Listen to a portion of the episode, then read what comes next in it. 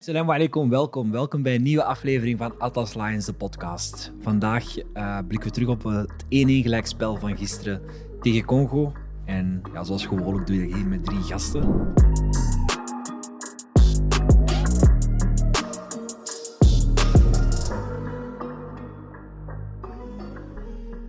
Allereerst hebben we Abdelbaki, Abdelbaki de, een van de founding fathers van het... Uh, ja, Marokkaans voetbalnieuws in het Nederlands. Hè? Want je hebt uh, Atlas Lions mee opgericht, dat nu 11 Lions is. Ja. Uh, welkom, Abdelbaki. Dankjewel, shukran. Ja. En dan hebben we nog uh, ja, Hakim, beter gekend als Mr. Douri. het gezicht van onze Marokkaanse e-sport scene. Want uh, begon als, als videoanalist, maar op, de, op het laatste WK, waar dat we de kwartfinale hebben gehaald, was jij de coach. welkom, Hakim. Shukran, dankjewel voor de uitnodiging. Ja. is al meer dan e-sports, voetbal. En dan hebben tenslotte Rashid, uh, voor velen bekend als uh, Mokro, site, uh, Mokro Insight analyst en uh, ja, fervent voetbalvolger en Marokko-volger sinds 1986, had ik net begrepen. Ja. ja. Bedankt voor de uitnodiging trouwens. Ja, dat is graag gedaan. Misschien even kort, hè, Bakkie, de Afrika Cup. Ik heb... ja, een woord heeft mij ingefluisterd dat het wel een toernooi is waar je heel nauw hebt gevolgd. En ik heb zelfs begrepen dat je samen met, met Mustafa onder andere zelfs een Afrika Cup gids hebt gemaakt in 2012 en 2017. Klopt. Dat is alweer een eeuwigheid geleden alweer. Ja. We begonnen zoals eigenlijk elke Afrika Cup heel hoopvol. En uh, de, de, verwachtingen waren torenhoog, zoals het altijd het geval is. En nou, om die verwachtingen zeg maar ook vorm te geven, dachten we van nou, we maken een, eh, een, een gids. Dat viel, tenminste dat werd goed ontvangen. Alleen het was een dramatische Afrika Cup. maar twee keer, 2012 en 2017 had ik begrepen. Ja, 2017 ook inderdaad. Wat overigens ook een dramatische uitschakeling werd tegen Benin. Ja. En uh, nou ja, toen waren we gestopt en toen ging het steeds beter met het Marokkaanse elftal. Dus uh, misschien was het een goede voorbode om geen Montegap-gidsen meer te maken. Maar het was eigenlijk uh, Atlas Lions in eerste instantie, maar hetzelfde gaat ook voor Eleven Lions. Het is eigenlijk voor en door Marokkaanse voetbalsupporters zonder winstoogmerk opgezet. En zo kwam dat idee ook eigenlijk tot stand van, van die Montegap-gidsen. Om, ja, je had niet zoiets in, in de Benelux bedoel, je had de Football International. Dan had je geluk als je een klein rubriekje zag over de Afrika Cup. Maar echt uitgebreide interviews of uh, uh, voorbeschouwingen op de wedstrijden. Ja, dat had je niet. Nu is het natuurlijk wel anders met social media en alle Marokkaanse nieuwskanalen. Maar in die tijd ja, was denk ik Atlas Lions wel een van de eerste daarmee. Ja, en, en er waren verschillende forums ook wel. Denk ja. je dat ook uh, heel veel. Marok.nl was het, waar ja. heel veel op werd gesproken over Marokkaanse elftal. Maar misschien de belangrijkste vraag van heel de show. Heb je nog exemplaren van 2012 en 2017 voor mij? Ik wel. Oh, voor jou? Extra voor mij ook nog? Ik zal dan eventjes in de verhuisdozen moeten kijken. Wellicht dat ik een exemplaar... Uh, Oké, okay, dat staat op camera. Dus, ah, je kan uh, dat op camera, dus uh, ja, jullie... verplicht. ik beloof niks, maar ik zal voor je kijken. Oké, okay, dus uh, van zodra ik het heb, zal ik het hier op tafel leggen. Dan weet jullie dat hij zijn woord heeft gehouden. Komt goed. Hakim, zoals ik al zei, e-sport...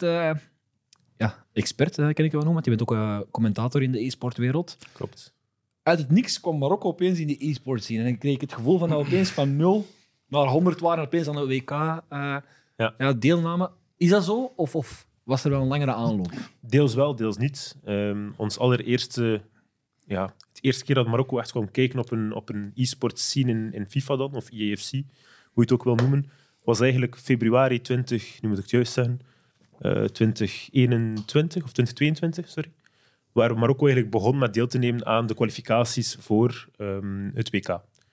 Daarvoor moeten we spelen in het Midden-Oosten en, um, Midden-Oosten en, Noord- en Afrika. Sorry.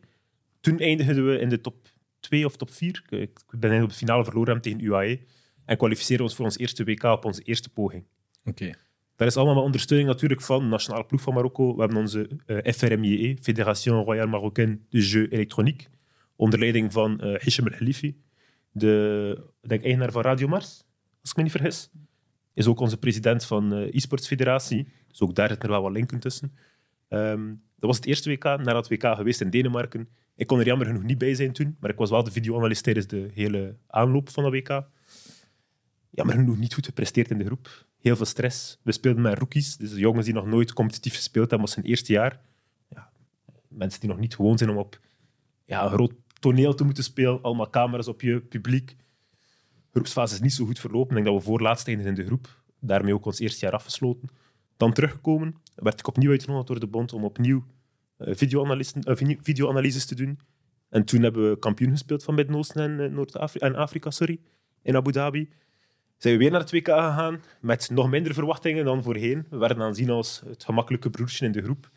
En toen hebben we, om even kort resultaat, Maleisië 2-2, die eigenlijk heel slecht is in e-sports, om het zo maar te zeggen. Dus dachten ze van, oké, dit is weer Marokko zoals we het gewoon zijn. Daarna winst tegen Finland, Italië, USA en dan gelijkspel tegen Frankrijk. Om dan weer opnieuw te starten in diezelfde groep. Verliespartij tegen Maleisië. Dus op zijn Marokkaans. Eh, echt de, de, de wedstrijden die moeten winnen verliezen. En de wedstrijden die, zeg maar, Frankrijk bijvoorbeeld, dan klappen we die 5-1 in die tweede wedstrijd. Dus op zich, de hype was er. Dan hadden we de, de, de magische match tegen Peru in de eerste knockoutsfase. Waar we in de 89ste minuut nog uh, 2-1 achter stonden.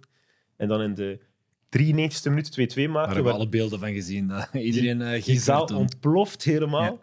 Iedereen was ook aan het supporten voor ons, omdat we zo luid waren. was in Saudi-Arabië, Riyadh. Dus dan heb je ook nog eens die link. Dat mensen zeg maar ook echt het hunden uh, dat we het goed deden. En toen verloren van Nederland, jammer genoeg, in de, in de kwartfinale. Maar door die prestatie was toen een top 8 in de wereld. Uh, staan we op dit moment zesde in de wereldranglijst. dus uh, in een jaar en een half hebben we ons van niet bestaand naar zesde in de wereld kunnen plaatsen. Is er iets wat Marokkanen niet kunnen? Als ze, als ze hun zinnen erop zetten? Het, het beste wat we kunnen is stagnant. Ja. dat, is ons, dat is ons het beste dat we kunnen. En dat zorgt er wel voor dat we ook in die discipline zo goed zijn. Want veel ouders zouden zeggen, ah, laat dat gamen achterwege. Hoeft niet te gamen. Maar dan toch een klein beetje talent die erin zit, waardoor dat mensen dan toch weer willen zich bewijzen. En dan ja, krijg je zulke mooie resultaten. Maar jullie zijn van een scratch uh, eigenlijk begonnen? Ja, we hebben spelers gaan scouten echt in Europa. Mensen met dubbele nationaliteit ook meegenomen. Want hetzelfde als in voetbal, eenmaal gespeeld voor een bepaald land, mag je niet meer voor een ander land spelen. Oké, okay. er wordt echt ah, gescout. Ja, we hebben, echt, we hebben echt zitten kijken naar wie heeft dubbele nationaliteit, echt navragen zitten doen.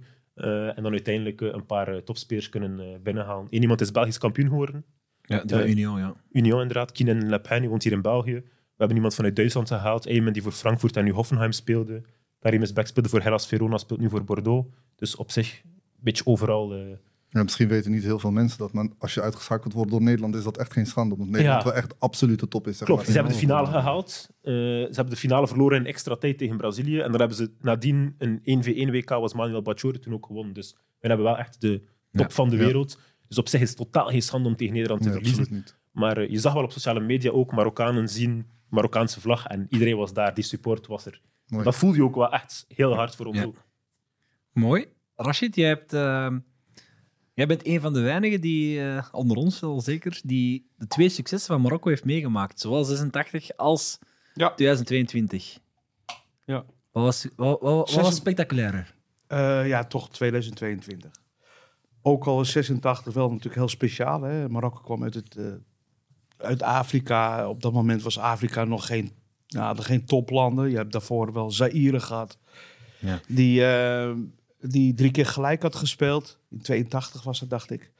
En Marokko kwam met het niets in de, in de pool des doods destijds. Hè, met Portugal, Engeland en Polen waren toplanden. En, uh, en dan uitgeschakeld worden uh, door, Duits, door West-Duitsland destijds. Hè, door Lothar Matthäus. 88ste minuut. Op zijn Duits. Dat was voor ons het eerste speciale moment natuurlijk. Hè, met de ervaring met Marokko op uh, mondiaal niveau. Maar 2022 een halve finale halen op dat moment is toch, uh, is toch van een ander kaliber. En, uh, en ook natuurlijk grote landen uitgeschakeld. Maar 86 was echt een, een, een, hele andere ervaring. Ja. ja. 86 was natuurlijk ook de eerste negatieve ervaring dat je op een heel veel pech uitgeschakeld wordt ja. in de laatste Die vrije trap, toch? Ja, ik zag er Greg inderdaad over. Ja, dat was, dat was uh, Marokko speelde ah, echt een geweldige team destijds. Allemaal, allemaal mede in Marokko. Hè? Dus uh, we hebben het niet over Euro met een paar. Maar uiteindelijk allemaal hun basis gelegd in Marokko. En ik denk wel 80%, 80% speelde ook in Marokko. Met uitzondering van uh, Boederbella, Timo Milater. Uh, Zeki. Zeki bij Mallorca. Uh, Cremo speelde bij Metz. Maar er waren geen toplanden of zo. Kijk, die hebben gewoon pech. Afrika was niet, er was gewoon geen focus op. Dus als ik, ik ga ervan uit als die jongens op de, in, in, in, in de jaren 90 hadden gespeeld, totaal anders was gelopen. Maar 2022 is echt van een andere kaliber. Ja, dat is. Uh, en inshallah 2024 ook, hè? Maar, uh, 26. 26. Nee, 24, uh, de Afrika Cup. Ah, ja, ja, ja. zal wel komen, maar het zal iets beter moeten, denk ik. Liever 30. Hoe heb jij de wedstrijd ervaren gisteren? Um, nou ja, heel frustrerend. ik denk, het eerste half uur was nou, redelijk tot goed. Toch uh, vooral het begin veel kansen, redelijk veel kansen kunnen creëren waar we uit konden scoren. Maar ja, met een serie in de spits weet je dat je toch wel iets meer dan een aantal kansen nodig hebt om überhaupt te kunnen scoren. Misschien om toch zeg maar te praten over het WK van 2022. De Greggy is toen vlak voor het WK natuurlijk aangesteld. Hij heeft natuurlijk een ongekende prestatie geleverd. Ook daarvoor nog met Louis met eigenlijk een groepje nobodies de Champions League weten te winnen met uh, Casablanca.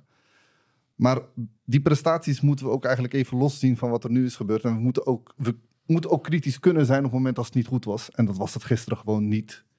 Uh, als je kijkt naar het wisselbeleid. Uh, over een andere boeg gooien, dat lijkt bij de Greggy niet te lukken. Hij heeft plan A. En plan B is plan A opnieuw volgen, maar dan met andere spelers. Dus die, die spelers komen het veld op en die moeten plan A weer in, uh, uitvoeren. En ja, het was gewoon niet goed. Op het moment dat, tuurlijk, kijk, je hebt te maken met, met moeilijke omstandigheden, met een slecht veld. Het is super warm. Kijk, dat kan je ook niet van tevoren trainen. Maar iets waar je wel controle over hebt, is zeg maar de wissels die je toepast. En als je een fysiek zware wedstrijd speelt en je staat 1-0 voor. En je wordt eigenlijk min of meer een beetje over. Het is niet echt veel voor aan de hand, maar begon overlopen te worden, dat middenveld. Dan vraag je, vraag je je toch wat anders van spelers die dan in moeten vallen, die wat fysiek sterker zijn, die hè, even over een andere boeg gooien dan alleen willen dribbelen en de acties willen uitvoeren.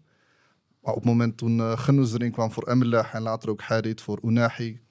En ik meen Zerzoli en Adli, terwijl je een Azouzi, een Richards en een Saibadi op de bank hebt, die toch van het bikkelen zijn vind ik niet dat hij het heel goed heeft gedaan gisteren. Maar al met al, één punt uh, in zo'n moeilijke wedstrijd. Die had nog tegen een nederlaag aan kunnen lopen natuurlijk over de wedstrijd gezien. Maar dit is de eerste wedstrijd, denk ik, van de Greggy dat hij gewoon onvoldoende, een onvoldoende scoorde voor mij.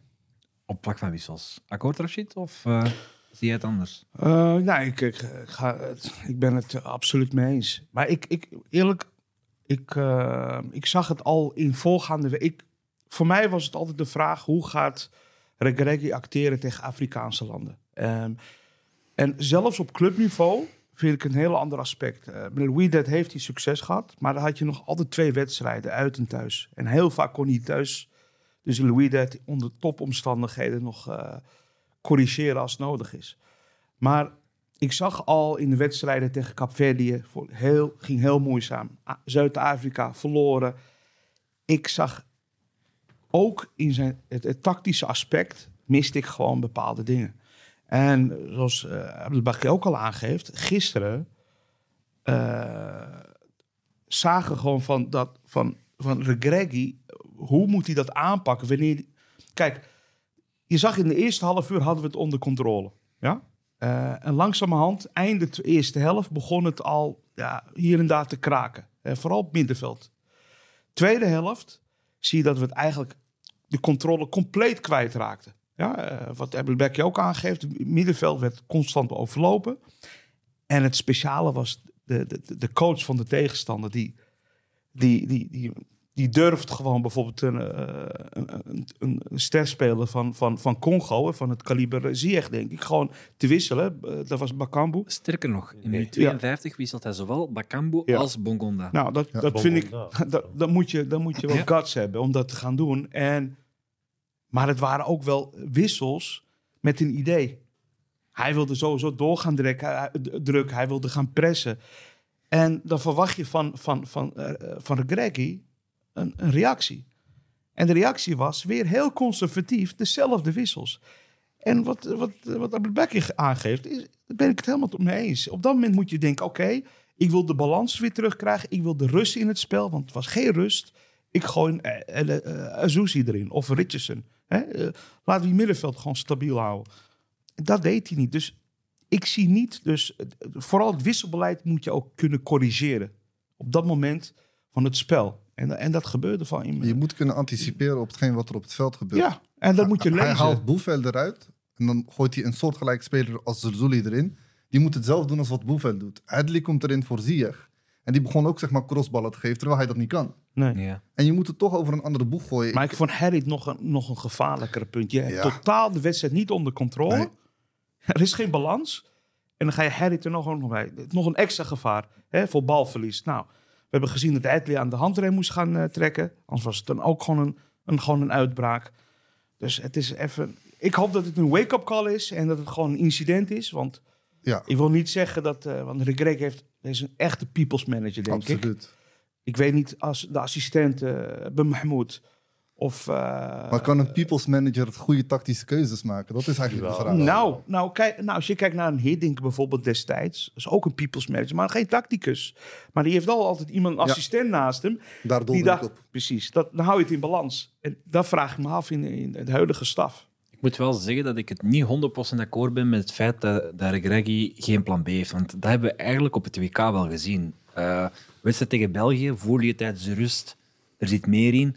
Spe- Speelt dat veel dominanter, gooit hij uh, Abu Ghalal erin. Eh, bepaalde wedstrijden, zoals tegen Portugal en ook en tegen België, durft hij met vijf achterin spelen. En ik, ik denk persoonlijk dat ofwel, inderdaad, zoals jullie zeggen, een extra middenvelder, of een Younes Abdelhamid. Als je die speler meebrengt naar het toernooi, als, als Ja, ervaren speler, zou je die eigenlijk als in een vijfmans defensie kunnen zetten.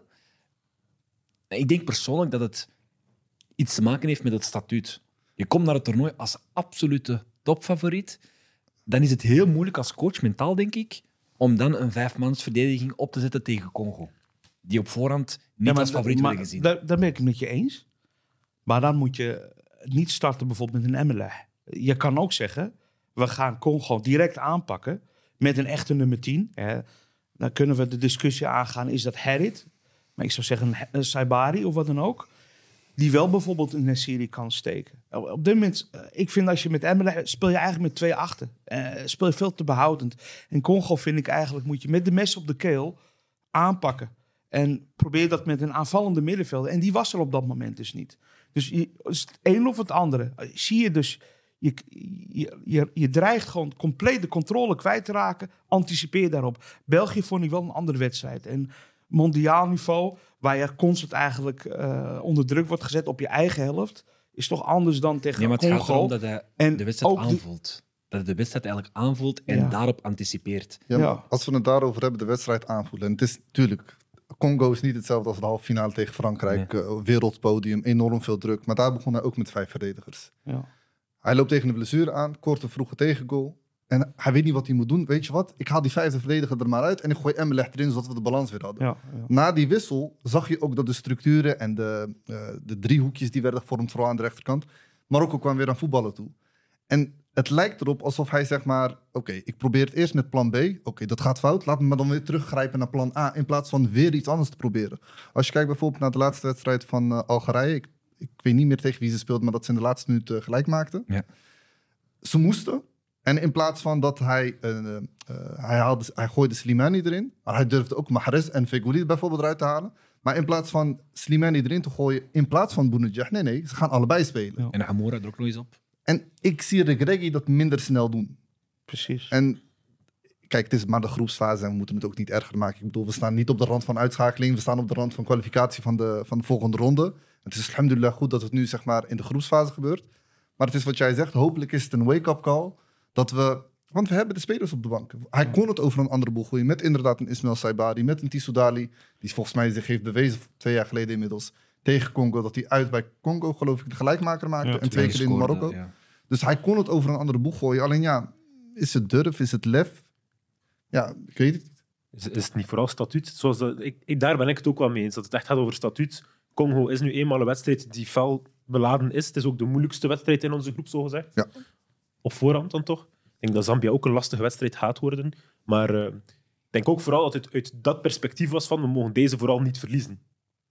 Deze wedstrijd mogen we niet verliezen. En de controle was helemaal weg. Maar als we nu heel eerlijk zijn, in alle jaren die we gezien hebben, deze wedstrijd en al die andere jaren verliezen we. Spelen we niet meer gelijk. Dat klopt. Deze verliezen we. Dus we spelen slecht.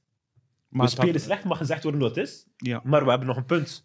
Ik, het kon, maar het kon, wel, het kon wel echt wel misgaan. Het kon misgaan, echt misgaan. Maar ik En- denk op dat moment ook dat- dat Gregi dan wel de bal heeft om dan een tweede spits bij te plaatsen. Of dan wel een extra... Ja, maar Ja, dat is niet te maar- laat. maar-. Mis- misschien, maar ik denk vooral dat het gaat om het feit van... Als we nu kijken naar de manier hoe van op gisteren gespeeld werd, is het inderdaad niet voldoende. Je zag na...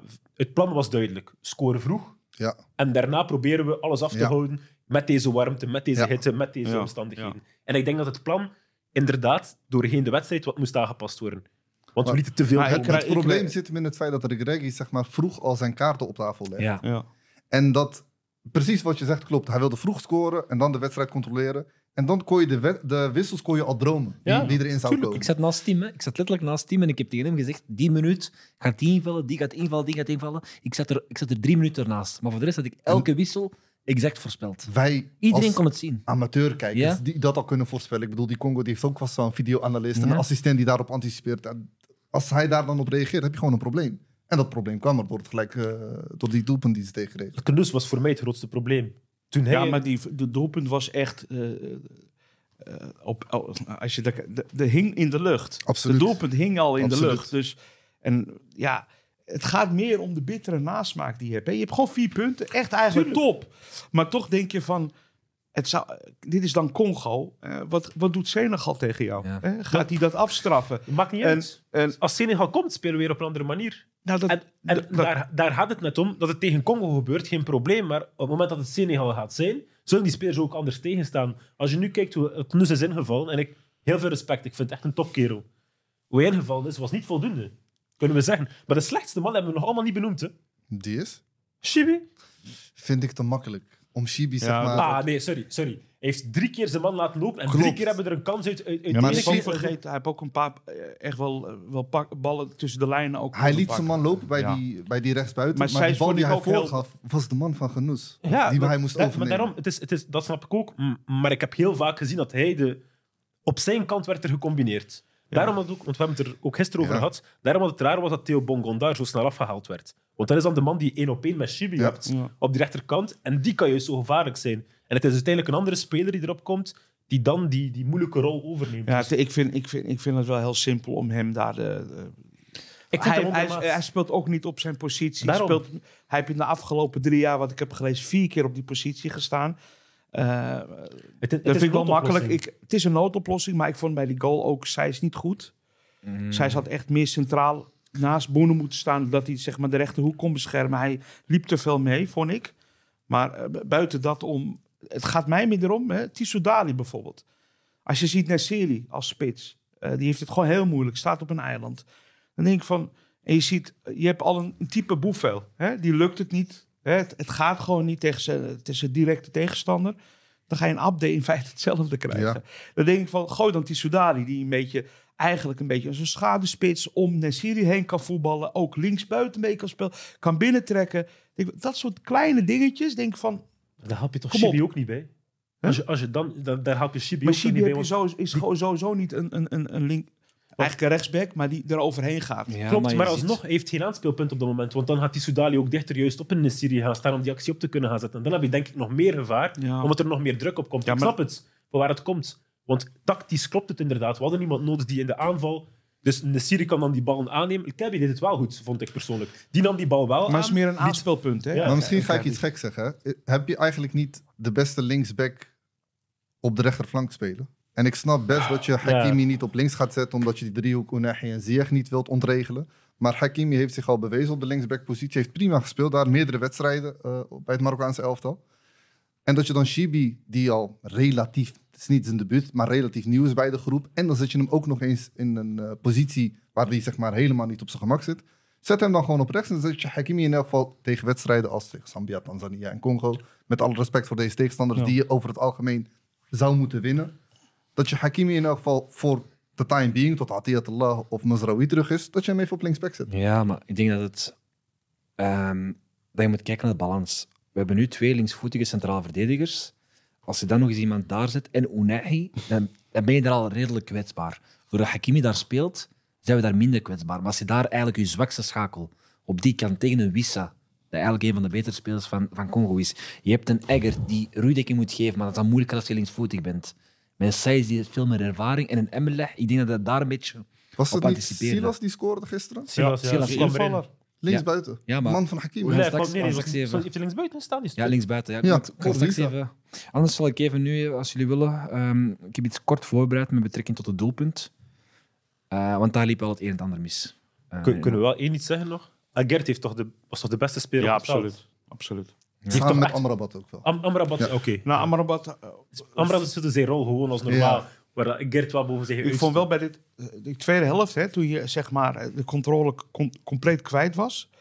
eh, Begon hij gekke dingen moest, te doen. Amrad mo- moest echt kiezen wie hij moest gaan overnemen. Waar, hij ga- kreeg geen rugdekking. Dus gapende gaten Ja. ont- ontstonden er toen. Omdat hij gewoon dus gaten weer moest dichtlopen.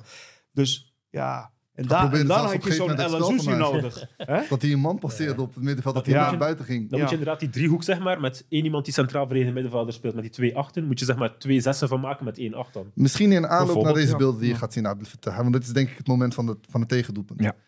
Is het niet bij dit soort momenten eigenlijk belangrijk dat je een linksbenige speler hebt op linksback die een man kan dekken? En die hebben we toch op de bank met een Shadi Riyad. Dat is... En Shibi mag al niet opkomen van, uh, van de Regregi, omdat Nee. eh, Hakimi zeg maar uh, de pendeltrein is aan de rechterkant. Dan heb je al een back die niet op mag komen en ook nog eens een rechtsback die op linksback speelt. Serieus, op zijn go- goede voet. Ja, dan heb je nou... Ja. Kijk, misschien kan je... eh, volgens mij was het Fahid die ooit uh, op linksback probeerde in, de, in een Afrika Cup wedstrijd, meen ik. Dat ging helemaal fout. Maar dat je, als je hem toch niet laat opkomen en hij kan een mannetje dekken, had je hem België prima... heeft het jaar gedaan. Hè. België had, had, had, had superveel weelden centraal achterin met uh, Vermalen, met Company, met uh, Daniel van Buiten. Jan Vertongen was een opkomende back, speelde op links en Toby Alderweireld speelde op rechts. Ja. Dat waren geen backs, hè. Er is wel een heel belangrijke nuance die die moeten brengen, is de backpositie is, naar mijn inziens, en je moet me zeker corrigeren als ik verkeerd ben, de makkelijkste positie op het veld. Dat is de makkelijkste positie, en zeker als je zelf een back bent. Als je zelf een back bent, oké, okay, het is natuurlijk, qua natuurlijke reflexen is het een beetje aanpassen, maar relatief gezien is dat een van de makkelijkste posities, vind ik. Ja, en daarom zie je ook heel vaak dat de winger misschien? daarom, daarom ja, als je een snelle tegenstander hebt op de rechtsbuitenpositie, kan je continu overlopen worden. Zeker in het hedendaags voetbal, waar de, eigenlijk de links en rechtsback min of meer vleugelspelers zijn. Vind ik dat je ze wel enigszins tekort doet, omdat ze best wel vaak betrokken zijn met het spel. En ze moeten zoveel kilometers maken over een hele wedstrijd gezien. Vind ik het niet, Maar zeg maar... tactisch gezien, want je ziet bijvoorbeeld een Beel, die, die wordt, uh, of, of um, bepaalde aanvallende spelers die, die als, als winger worden om, omge, omge, ja, omgevormd tot, tot linksback of rechtsback. Je ziet dat veel Natuurlijk, meer. dat zie je heel vaak met buitenspelers. Ja. Die worden om, maar, En- maar je moet wel begrijpen, je moet wel weten wanneer je moet gaan, wanneer je moet zakken, wanneer je moet knijpen. Dat, dat leer je niet zomaar Ja. 1, 2, 3. Vooral knijpen als je vanuit een, een hele snelle buitenspel tegenover je hebt. Dan gaat hij de binnenkant opzoeken, dat soort zaken. Hoe loop je met de verdediger mee? Hè? Dus, ah, Dat, het Ja. verdedigen aspect is wel heel belangrijk. Maar het klopt wel wat je zegt. Over het algemeen zijn backs meestal mislukte aanvallers. Ja. Uh, heel vaak is het van, ja, Vleugelspelers. of een centraal Maar wel meer dan wingbacks, toch niet in de vierverdediging. Iets, in de vijfverdediging ben ik, ben ik het eens. Daar zou je zelfs een... Als ik dan, waar ik meteen aan denk is Saka bij Arsenal. Mhm. Die is geen back. Maar die kan wel op de wingback spelen bij Arsenal. Waarom? Die hebben drie centrale verdedigers waar ze op kunnen teren. Ik denk Marokko zo best ook, niet in Afrika per se, drie back, met dan inderdaad die mannen die er constant over gaan. En dan heb je wel iets meer stabiliteit en kan Amrabat, hoeft hij niet zo laag in te zakken. Want nu staat hij bij balaanname, staat hij soms als centrale verdediger gewoon mee de bal op te eisen. Om Ja, maar dat is zijn spel. Hij wil altijd de bal Ja. gaan ophalen. Dat is, dat is Hij heeft, hij niet heeft voor veel voetballen. touches nodig. Ja, als hij, hij, hij, hoger staat. hij wil veel kaatsen. Vooral met, dan met, de, met de centrale duo. Eh, en dan om zich heen kijken om weer, eh, als de back weer opkomt, de bal mee te geven. Dat is, doet hij heel goed trouwens. Maar, maar gisteren had hij dus de probleem, wat ik al aangaf. Hij, hij wist niet wie hij, moest wie hij moest pakken. En dan had je zo'n extra middenvelder. Dat was dan top die dat, die gaten kon opvullen. Want eh, Ja. het leek wel dat ze met z'n dertiende speelden gisteren. Ja. Op een moment. Maar ze wisten dat ze eigenlijk met twee op Amrabat... Ze, ze kwamen eigenlijk in die zone tussen middenveld en verdediging, kwamen ze altijd kwamen ze eigenlijk met twee en degene die de pas geeft rond eh, Amrabat. Dus Amrabat moest altijd kiezen. Klopt. En, ze dekte heel hoog door. Ja, als we hier eh, even gaan kijken. Hè. Dus we hebben eigenlijk een paar waarschuwingen gekregen. Die staat er nu niet bij, maar iets eerder kregen we ook een lange bal, waar dat Chibi eigenlijk volledig verkeerd zat te dekken en dat we nog goed wegkomen. En dit was eigenlijk minuutje 72, enkele minuten voor, ehm, voor, de, voor het doelpunt. Dan zie je dat, ehm, dat ehm, Congo met twee centrale verdedigers aan het opbouwen is en de linksback staat daar links. En je ziet dat de rechtsback helemaal open staat. Ja. En de coach wijst dat die bal naar daar moet komen. Je ziet dat er een speler bij Chibi staat, Sais Eggert. In deze situatie is Zuli niet gaan terugzakken, want ja. dat zorgt ervoor dat andere spelers kunnen gaan pressen. En dan zie je dat in de volgende fase eh Chibi kan doorschuiven, Sais kan doorschuiven, Egger kan doorschuiven en het is overal man-man. En ehm Chibi zet druk en Azuli kan ondersteunen. Heel goed, niet gevaarlijk. De volgende fase, het fase van het doelpunt, zien we uh, bijna een volledig identieke situatie. Je ziet terug die 4-1-4-1, een beetje een, een, gemixte versie. Terug uh, twee centraal verdedigers opbouwen. De linksback zakt lager, de middenvelder zakt lager. En je ziet weer een speler hoger op gaan. Met Azizuli. In deze situatie komt, als ik me niet vergis, is het Chancellor Bamba die hier rechts aan de bal komt in de volgende frame. En daar zakt Zezuli in om die speler te dekken. Iets wat hij de fase ervoor niet deed. Waardoor het blok volledig verkeerd is. Ja. El Ghanous moet daar druk gaan zetten, maar er komt heel veel ruimte in de rug. Maar Shibi moest dat, dat opvangen. Ja, maar, ja, maar Shibi, Shibi kan daar niet, kan niet meer kan niet meer doordekken, omdat nee. Azizuli in de zone komt. Ja. Als Azizuli niet in de zone was gekomen, ging Shibi doordekken, ging, ging het weer hetzelfde als er net zijn. Wat gebeurt er? Als we even teruggaan naar de eerste frame, zie je eigenlijk degene die de pas geeft, die is omsingeld met een blauwe lijn. Die vertrekt, dat is links voor, en die vertrekt helemaal vanop links in de zone. Doordat we die druk zetten en El Ghanous moet uitstappen, komt de ruimte in de rug van El Ghanous. Doordat we niet meer in blok zijn. Dat zie je in de volgende frame. Eigenlijk moest Zezuli naar voren gaan en kon Shibi doordekken, ja. maar Zezuli zette de stap achteruit. Dan krijgen we deze situatie waar dat, uh, El Ghanous uitgeschakeld wordt, de lange bal verstuurd kan worden. Hij komt daar Op dit moment, hè, als ik even mag onderbreken, er is hier nog niks aan de hand. Ja. Er is veel aan de hand in de zin van uh, je ziet hier dat de rechtsvoor de bal heeft en dat Zezuli op het moment dat Shibi naar de buitenkant uitwijkt om het duel aan te gaan met zijn linksachter, moet Zezuli de schuine beweging richting het penaltygebied ja. Sprint van zijn Dat doet hij niet. Hij, hij, hij, hij, vertrekt na, je ziet het hier, hij vertrekt, uh, Amrabat vertrekt na hem. Dus hij heeft een voorsprong op Amrabat. Als hij daar de sprint trekt, is hij daar eerder. Hij wandelt terug. Amrabat wordt geblokkeerd door Wisse, die heel slim voor Amrabat loopt, zodat hij niet in de, in de zone kan dekken. En... Uh, wacht even. Hier is de lange bal. En de pas kan gegeven worden. Hier is zelfs, hier op dit moment, zijn er twee zaken die fout lopen. Maar wat doet Eén, daar? Ja. Een klein momentje. Eén, er zijn uh, zaken die fout lopen. Eén, de centraal verdedigers moeten in een schuine lijn verdedigen. Niet terecht. Hakimi heeft geen man, dus die moet eigenlijk knijpen naar binnen. En Zoli, die eigenlijk die paslijn zou moeten afsnijden en daar ter hoogte van de penaltypunt zou moeten staan, doordat hij de verdediging doet, is er niet. En daardoor kan de speler hier makkelijk binnentikken. Dus er zijn heel veel zaken die mislopen. Maar je ziet, en daarom dat ik Regregi ook het voordeel van de twijfel geven. In het systeem van Regregi, in een 4-1-4-1, als we op de juiste manier druk zouden zetten, zoals de fase ervoor, gebeurt dit niet. Maar het is een aaneenstapeling van, van persoonlijke fouten beginnend bij Ezezuli, die een heel grote fout maakt. Ga even teruggaan naar het moment de, dat je Ezezuli ziet dat hij die keuze moest maken. Even verder. Ja, hier. Hier moet hij jagen. Als hij doorjaagt, doordrukt, ja, dan, dan, dan moet, moet die back of hij moet naar de as spelen of hij geeft hem diep, hoog. Ja? Als hij daar jaagt, neutraliseer je eigenlijk al de balcirculatie aan de rechterkant. Ja. Dus, dus eigenlijk Ezezuli heeft op dat moment niet zijn taak uitgevoerd. Precies. En wat normaal voor... gesproken Ziyech wel aan de andere kant doet. Ja, die heeft, Ziyech heeft een van die tackles nog gedaan, dat hij helemaal terugkeerde ja. die ene tackle. Maar het gaat erom... Dat is dat voorbeeld ook. Maar hier, wat er wel belangrijk is, en dat is misschien wel om mee te nemen, en dan komt het, dan komt het punt van de warmte, de luchtvochtigheid en andere zaken. Ik denk dat ook Zenzur zoiets heeft van, ik zal wel achteruit gaan, als in, ik ga geen druk zetten op dit moment dit, dat is hoe, hoe, ik het zie. Dat hij, zeg maar, de vorige keer heeft hij inderdaad die. Maar hij is actie... ingevallen. Er zijn spelers die heel zijn. Toch vers bloed. Zo vers, vers zijn. bloed. Ja, zo vers moeten zijn. Maar in die situatie, vers bloed bestaat. In Jawel, het, het, gaat om, het gaat om een blok. Een blok is maar effectief als alle pionnetjes hm. doen wat er opgedragen wordt. En je ziet heel duidelijk dat de fase ervoor doet hij het goed.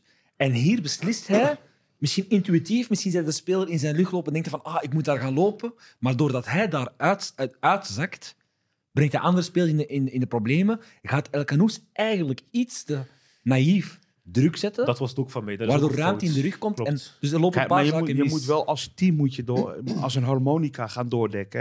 Het kan niet als de voorste linie dat doet en de middelste dat niet doet. Dan krijg je gapende gaten. Maar eigenlijk moest Shibi al lang al bij zijn man staan. Ik snap niet waarom hij daar nee, ook nee. staat. Nee, helemaal niet. Hij, wordt al doorgedekt daar door, door Seis. Die loopt hij, hij laat die bewust vrij. Hij laat die bewust vrij, zodat de pas daar komt, omdat hij weet dat hij er is. Want als, als Shibi, als, als er lange bal vertrekt en Shibi zet daar druk, is hij nog altijd tussen de goal. Dus eigenlijk is dat een soort van trigger om die lange bal te geven. ja, maar met alle respect, maar dat is een speler die op zijn positie speelt. Hij speelt niet op zijn positie.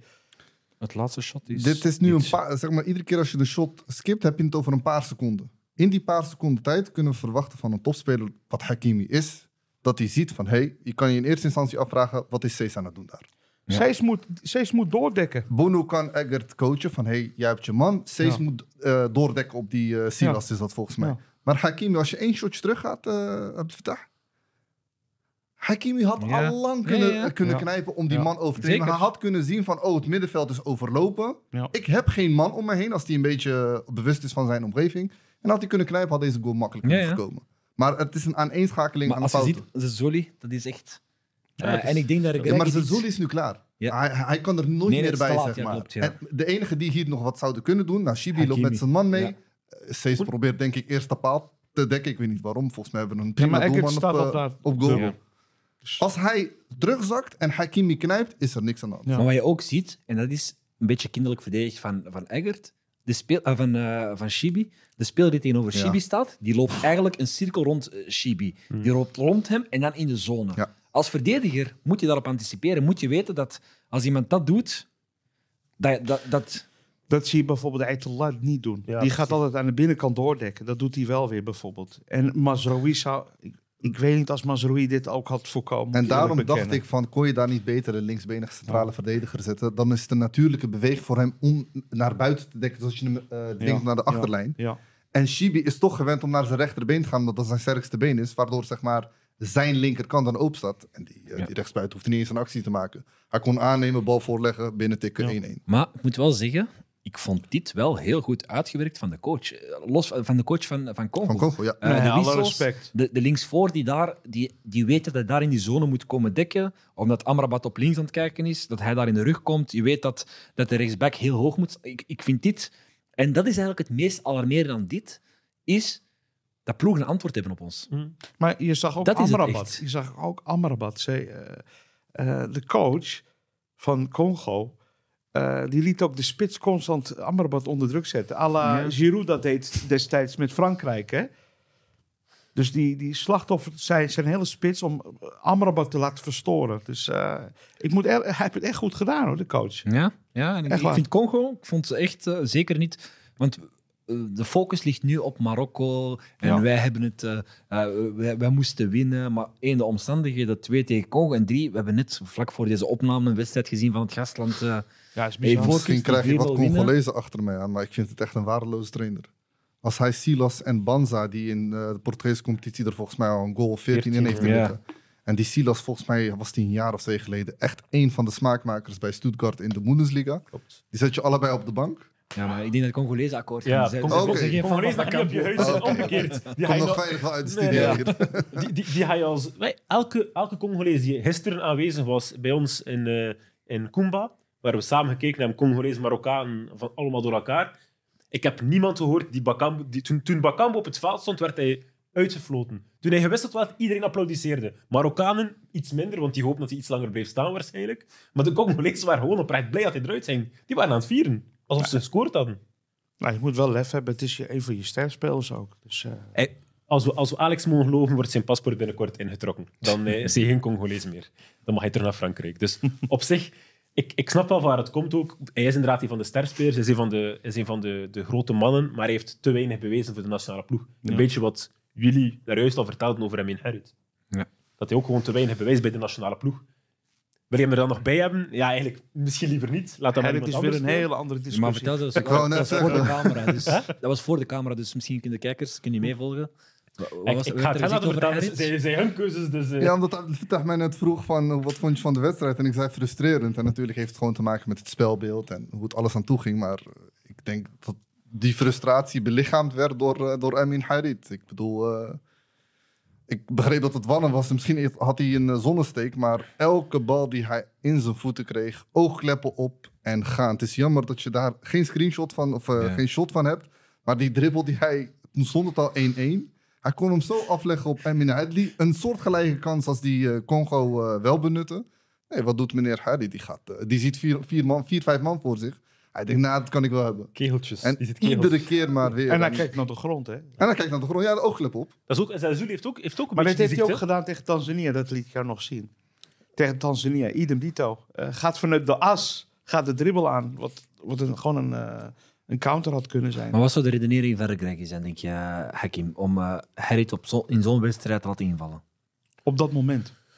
Ja, op dat moment, ik, ik kan er ook niet achter staan. Op dat moment had ik ook, ik, ik had liever Saibari gezien, omdat hij ook fysiek iets sterker is. En je had wel die fysieke sterkere types nodig. En ook, ook op die positie van Unai heb je wel iemand nodig die ook wel meer kan terug achteruit komen. Dus inderdaad, ehm, ik had eerder een Richardson ver- verwacht, maar dan is het misschien te vroeg. Hij is misschien te jong. Ja. Wil hem misschien toch niet die wedstrijden laten spelen en wil hem beschermen.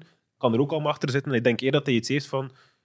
Ik kan één man uitschakelen, want dat, we weten allemaal, ik kan twee, één man, twee man uitschakelen. En met een beetje geluk heeft hij het overzicht nog.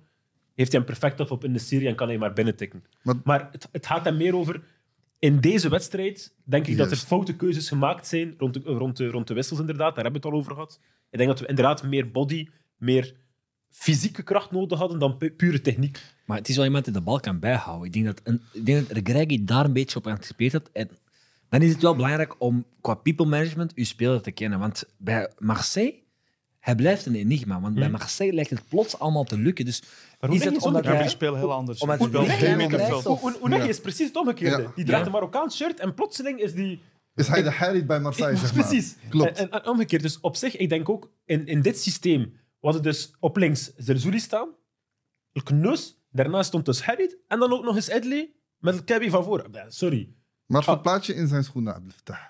Wat bezielde uh, Regregi toen hij Harit in liet vallen? Die man heeft 17 wedstrijden voor Marokko gespeeld. Hij heeft maar één keer gescoord tegen, een niet zeggende wedstrijd tegen Liberia. Daar Hij mag heeft hem niet op afrekenen. Nee, daar mag hem niet op Nee, maar hij- wat Het ik bedoel te zeggen is, hij heeft zich helemaal... Hij heeft niks bewezen in het Marokkaanse shirt. Niks. Hm? Hij heeft geen... e- Kan je één moment herinneren van Harit in het Marokkaanse shirt dat je dacht van nou...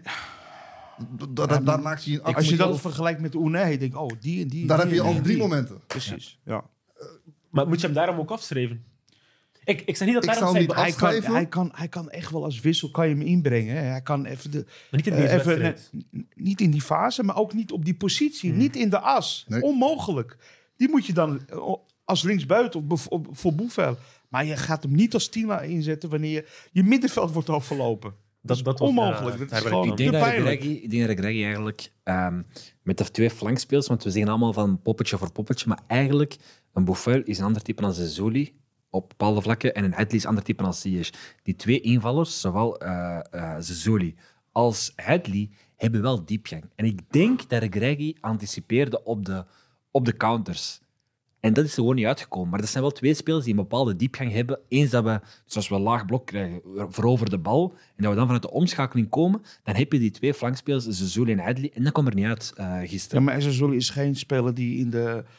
In, de, Jawel, in bij- een counter... Nee, bij Osasuna, jawel, bij Osasuna is hij Ja, maar met de bal dan gaat hij toch nog wat een dribbeltje. Hij dan geeft sterk- hij hem. hij Het is niet... sterkst als hij, als hij eigenlijk van heel diep de, de, de, de rush kan starten. En ik denk dat hij daar een Ja, beetje vanuit de middenlijn start hij dan. Snap je Ja, wat ik Ja, bedoel? en heb het Adli ook is, Adli is dan... Tegen Tanzania heeft hij toch ook gewoon getoond in Zazuli.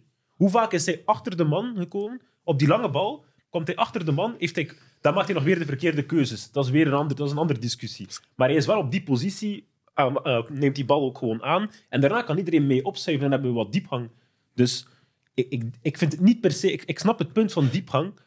En het is inderdaad een iets ander type dan Bouffel. Bouffel moet, moet het team al hoger geen staan. diepgang. Kunnen jullie het moment nog herinneren, Marokko-Chili, eerste wedstrijd onder de Greggy, dat alles koek en ei was. Het stond 2-0 voor.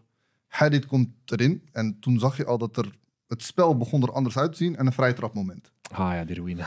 En we hebben, nou ja, volgens mij, ik meen Saibari, of eh, Saibari, hoe heet die? Sabiri, Sabiri, Hakimi op het veld en volgens mij was Ziyech al van het veld, maar dat zijn in feite dan de eerste twee vrije trappennemers.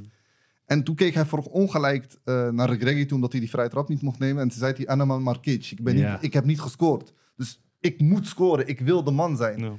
Ik gun niemand een blessure, ik gun hem het allerbeste in de wereld. Maar ik denk dat zijn blessure vlak voor het WK een zegen was voor Marokko. Dat ze zo ver zijn gekomen in het, eh, in het WK. Omdat hij het groepsproces op en naast het veld niet had kunnen verstoren. En hij is zo een Hij was onzekere... erbij. Hm? Hij was erbij. Hij was erbij, Ja. maar toen... Hij was, hij was Hij was erbij, maar je kon geen gebruik van hem maken. en hij kwam er ook al wat later bij. Volgens mij was het pas tegen de kwartfinale Ja, dat hij er was Ja, net, net, na, net na de groepsfase, inderdaad. Zijn gevaar is ook dat hij, eh, hij vertraagt het spel ook. Hè?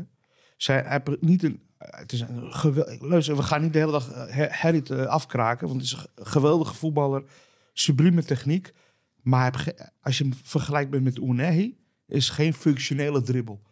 Unai kaatst constant. Die zoekt gewoon de man om te kaatsen. En dat zie je bijvoorbeeld bij Harry veel minder. Die wil eigenlijk de show stellen. Die wil die dribbel inzetten of scoren. Of dan pas wanneer hij bij, de 16 is, een 1-2'tje opzoeken. Unai, die zakt terug, die gaat kaatsen, die gaat driehoekjes maken. Dat is het, het verschil. Hè? Ik en denk dat Harry de reden is waarom Saibari niet speelt. Ik denk dat Regregi en Harry niet durft te passeren. En Saibari is makkelijk om te passeren, omdat hij nog geen bewezen naam is bij Marokko. Ja. En hij weet als hij Harry niet, geen speelminuten geeft, dat hij op een gegeven moment voor lawaai kan zorgen. Ja, maar twee wedstrijden zijn gedaan. Nu kan je Saibari toch wel gewoon spelen. In die, nou, nog nee. In die derde wedstrijd tegen Tanzania lijkt mij wel te wissel als wisselen. Ik vind Zambia. Ja. Eh, Zambia, sorry, ja, Zambia. Het, is, het, het, kan zelfs een zegen zijn dat we, dat we vier punten hebben. Want hij gaat nu gaat hij niet de hele team om, om daar ben ik nooit een voorstander van. Ik, ik wil gewoon die ritme houden. In de wedstrijd, in het toernooi. Dus hij gaat misschien één of twee plekken uh, aanpassen. Maar je zal gewoon wel de, sta de start-line-up zien, weet je wel. Dus hij gaat meteen knallen daarin. Dus Saibari, als hij er nog in gaat komen. Ik, ik, ik vind, Rek Rek is heel conservatief. Ja. Ik zou, het zou me niet verbazen dat hij gewoon weer met Emelech gaat starten, bijvoorbeeld. Ja, hij start met Emelech, maar in plaats van de Knoes erop te zetten, plaats is Saibari. Lijkt mij. Nee, nee, nee. hij, gaat, hij gaat genoeg echt niet in ik, het ik, nog. Ik denk, ik denk oprecht dat hij nu zoiets heeft van in die laatste wedstrijd... We, zullen het zien, we zullen het zien. Maar ik denk oprecht dat hij speelminuten zal krijgen nee, ik, ben meer ik, ben, ik ben... Ik zeg het, ik heb het al honderd keer gezegd. Voor mij zijn zowel een Saibari als een Genoes toekomst van Marokkaans voetbal. Maar ik had al een vermoeden voor het WK. En dit is heel belachelijk. Voor de Afrika Cup. En dit is heel belachelijk wat ik nu ga zeggen als voorbeeld. Want dan zeggen van dat klopt niet. Maar herinner je nog de bekendmaking van de selectie?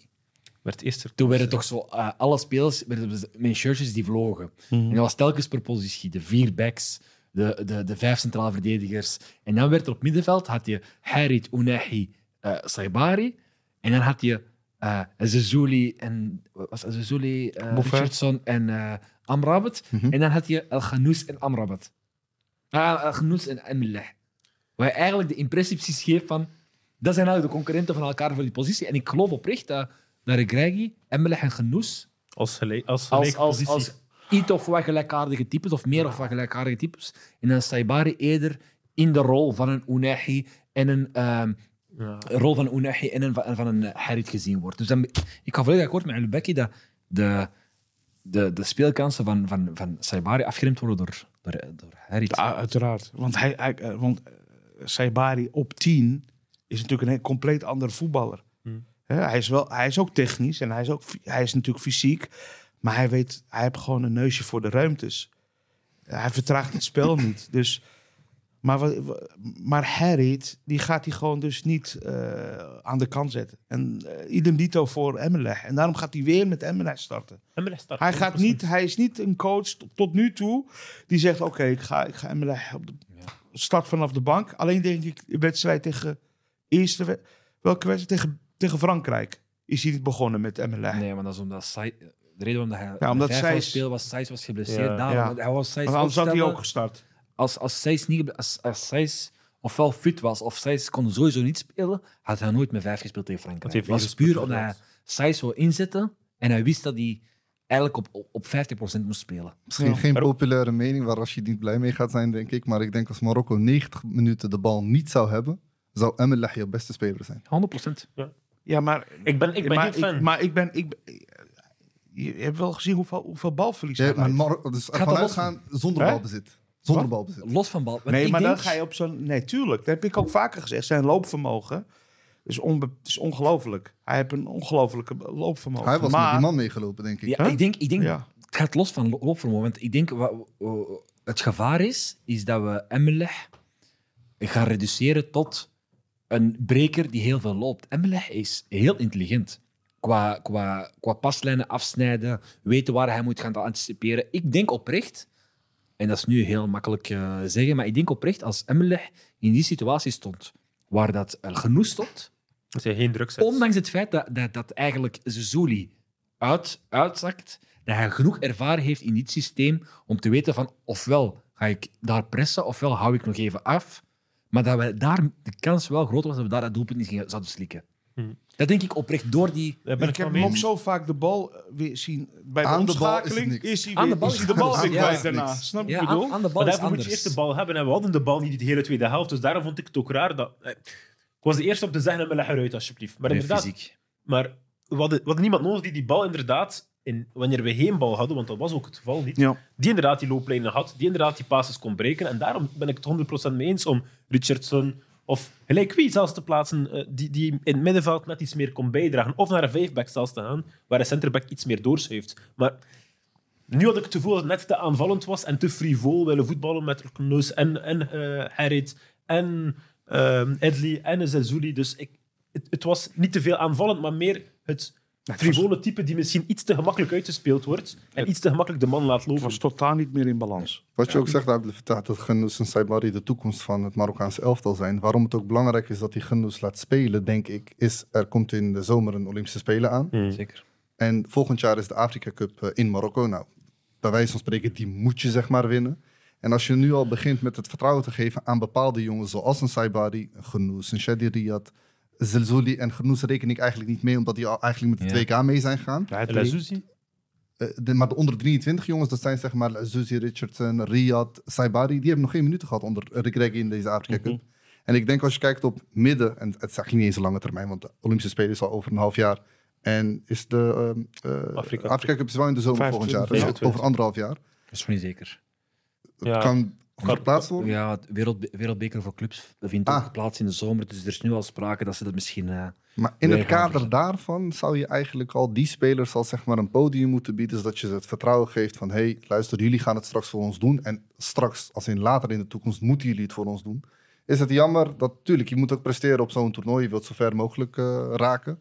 Maar het is ook wel belangrijk om, en zeker zo'n people manager als, als Rick Reggie verwacht je dat wel van, dat hij zulke spelers ook meeneemt. Kijk, voor hetzelfde geld doet hij het wel in de training. Hè? Want ik bedoel, vorige wedstrijd tegen Tanzania zag ik eh Saibari eh, als hardste juichen toen Marokko scoorde. Toen eh, een serie op de bank werd gezet. Dat hij werd gewisseld en dat hij scoorde, dat ze allemaal op de sprong. En Saibari was daar als, als eerste bij. Maar ik bedoel, PSV is zeg maar de ongenaakbare ploeg nu in de, in de eredivisie. En een van de, misschien wel de beste speler in de eredivisie, is Saibari. Ja. Maak daar ook gebruik van. Hij is nu in vorm. Maar zou het niet kunnen dat, dat ehm, door net wat dat je zegt en dat het belang besef van hen en de aanloop naar het toernooi en de druk die gezet werd, dat dat misschien ook bepaalde spelers niet wilt verbranden? Ja. Door in die wedstrijd tegen Congo of dat misschien tegen een Zambia of een andere wedstrijd misschien wel eerder Ja, kans maar hij Maar dat is- Tanzania wel doen. Tanzania wel, maar Dat het is de eerste wedstrijd. Dat is de wedstrijd. eerste op- het is de wedstrijd. Dat is altijd jaar, dus ik, stress. ja. Ik denk Ja, ook, als je kijkt, maar- Knus heeft niet gespeeld op 2K, tot die laatste wedstrijd uiteindelijk. Hè. Heeft zelfs Ja, geen maar hij heeft ook bijvoorbeeld de volle, volledige wedstrijd tegen Brazilië, dacht ik, gespeeld. Ja, maar hij heeft geen minuut gemaakt in heel het WK, behalve tegen Kroatië. Kroatië was de enige wedstrijd waar hij speelde, dacht ik. ja, geen volledig- wisselminuut vanaf het begin. Ja. Heeft geen wisselminuut ook gekregen. Dus ja, ik denk dat hij inderdaad maar- een eerste toernooi wil geven zeg maar, aan die spelers. Even meenemen. Wanneer het kan, wat ruimte proberen geven. ja, maar ik vind het wel zonde. Kijk, zo'n Shadi Riyad, zo'n eh, zo'n Saibari, die komen vanuit een club, spelen veel, zijn in vorm. Ja, ik vind eigenlijk dat je de huidige vorm ook gewoon daarmee moet, Ja. eh, moet, Mhm. eh, moet ook mee moet spelen. En, en hij moet straks gaan doorselecteren, uiteindelijk. Ja, zeker. Wanneer Maar- gaat hij daarmee starten? Agert uithalen? Maar dat doet hij nu wel. Sorry? Zal je Agert eruit gaan voor Shaderiat? Of zit je hem nog op de linksback? Nee, nee, dat zou Nee, ik niet. Ja, zij eruit zetten. Maar, dat gaat, hij is maar dat gaat kapitein. hij niet doen. Nee, hij maar hij niet- selecteren, ik denk dat je Nee. na deze Afrika Cup afscheid moet nemen van Cees en Boevel. Maar hij, is het, hij, hij, Ja, maar, hij eh, selecteert maar, het is ook een gevoelig onderwerp. Bijvoorbeeld Ziyech. Hè? Ja. Hadley, die, die, die klopt ook aan de deur voor die, Nee, voor die positie. Maar Hoe lang kan? Ziyech... Ja, maar Ziyech, moet- die, die heeft constant issues natuurlijk. We vinden het een fantastische speler. Ik denk dat hij nog wel die 2025, misschien wel die 26 gaat halen. Absoluut. Denk Als hij gewoon of terug gaat naar Ajax. Maar hij moet gewoon veel spelen. Je ziet Nee, het gewoon aan hem. Kijk, ik denk dat vorm essentieel is bij bepaalde spelers. En ik denk dat je bepaalde spelers ook voorrang moet geven ten opzichte van anderen op het moment dat ze in vorm zijn. Ik denk spelers als een Unahi, een, een Hakim Ziyech, die moet je eigenlijk bij wijze van spreken altijd laten spelen op het Ja. moment als ze het ook voor je, voor je doen. En Ja. vroeg of laat laten ze het ook wel voor je zien. Dus die heeft zeg maar wel een, eh, een free pass, zeg maar. Ja, ja, en ze, Ja, maar ze hij heeft doen de het, hè. credits ook opgebouwd. Maar wij willen gewoon dat Ziyech wekelijks gaat spelen. Snap je wat ik bedoel? Maar dat is Dus niet nodig van de vraag. Je merkt dat, het, dat hij hij, heeft wint het dat. niet- hij, hij is Hij heeft ervaren dat niet genoeg. Hij heeft het niet nodig Nou, om maar hij, hij, hij zat gisteren niet in de Nee, nee. wedstrijd. Je 90 zag hem ik opeens niet, eh, vrije trappen van 40 meter. Ja, maar ik zeg je eerlijk, als je als een serie die bal aan de eerste minuut binnenkomt en die crossbal zeg maar over 40 meter die hij Ja, helemaal niet goed aanneemt, als hij die twee maakt, dan is Ziyech weer de man zeg maar. Dus ja. Ziyech is ook net zo goed als dat zijn Nee, maar ik vond, hem zijn. tweede, ik vond hem tweede helft eh, redelijk wel herstellen. Maar hij pakt wel weer een gena wat was een gele kaart. Ja, Dat een was een, was een was een echte. Afrikaanse tackle. Ja, maar hij is wel hij had nodig wel iets trouwens. met die Ja. eh, nummer 18. Dat was wel een kleine... Akkefietje. Maar als je terug gaat, Tanzania gaf hij ook die crossbal op Zelzuli, waar hij Zelzuli hem ook perfect Ja. aflegt. En dan denk je ook van, oh, deze pre-assist is prachtig. Dus inderdaad, een serie In had de al serie- vier goals moeten in de maken. serie zou nu al op 4, 5 goals moeten staan in dit toernooi. En hij doet het niet.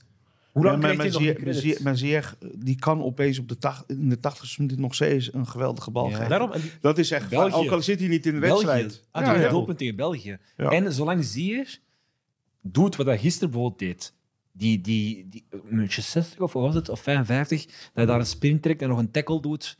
Hij kwam de alleen zijn man van, niet eh, voorbij. maar Helaas gisteren. Dus dan moet hij wel anders gaan spelen.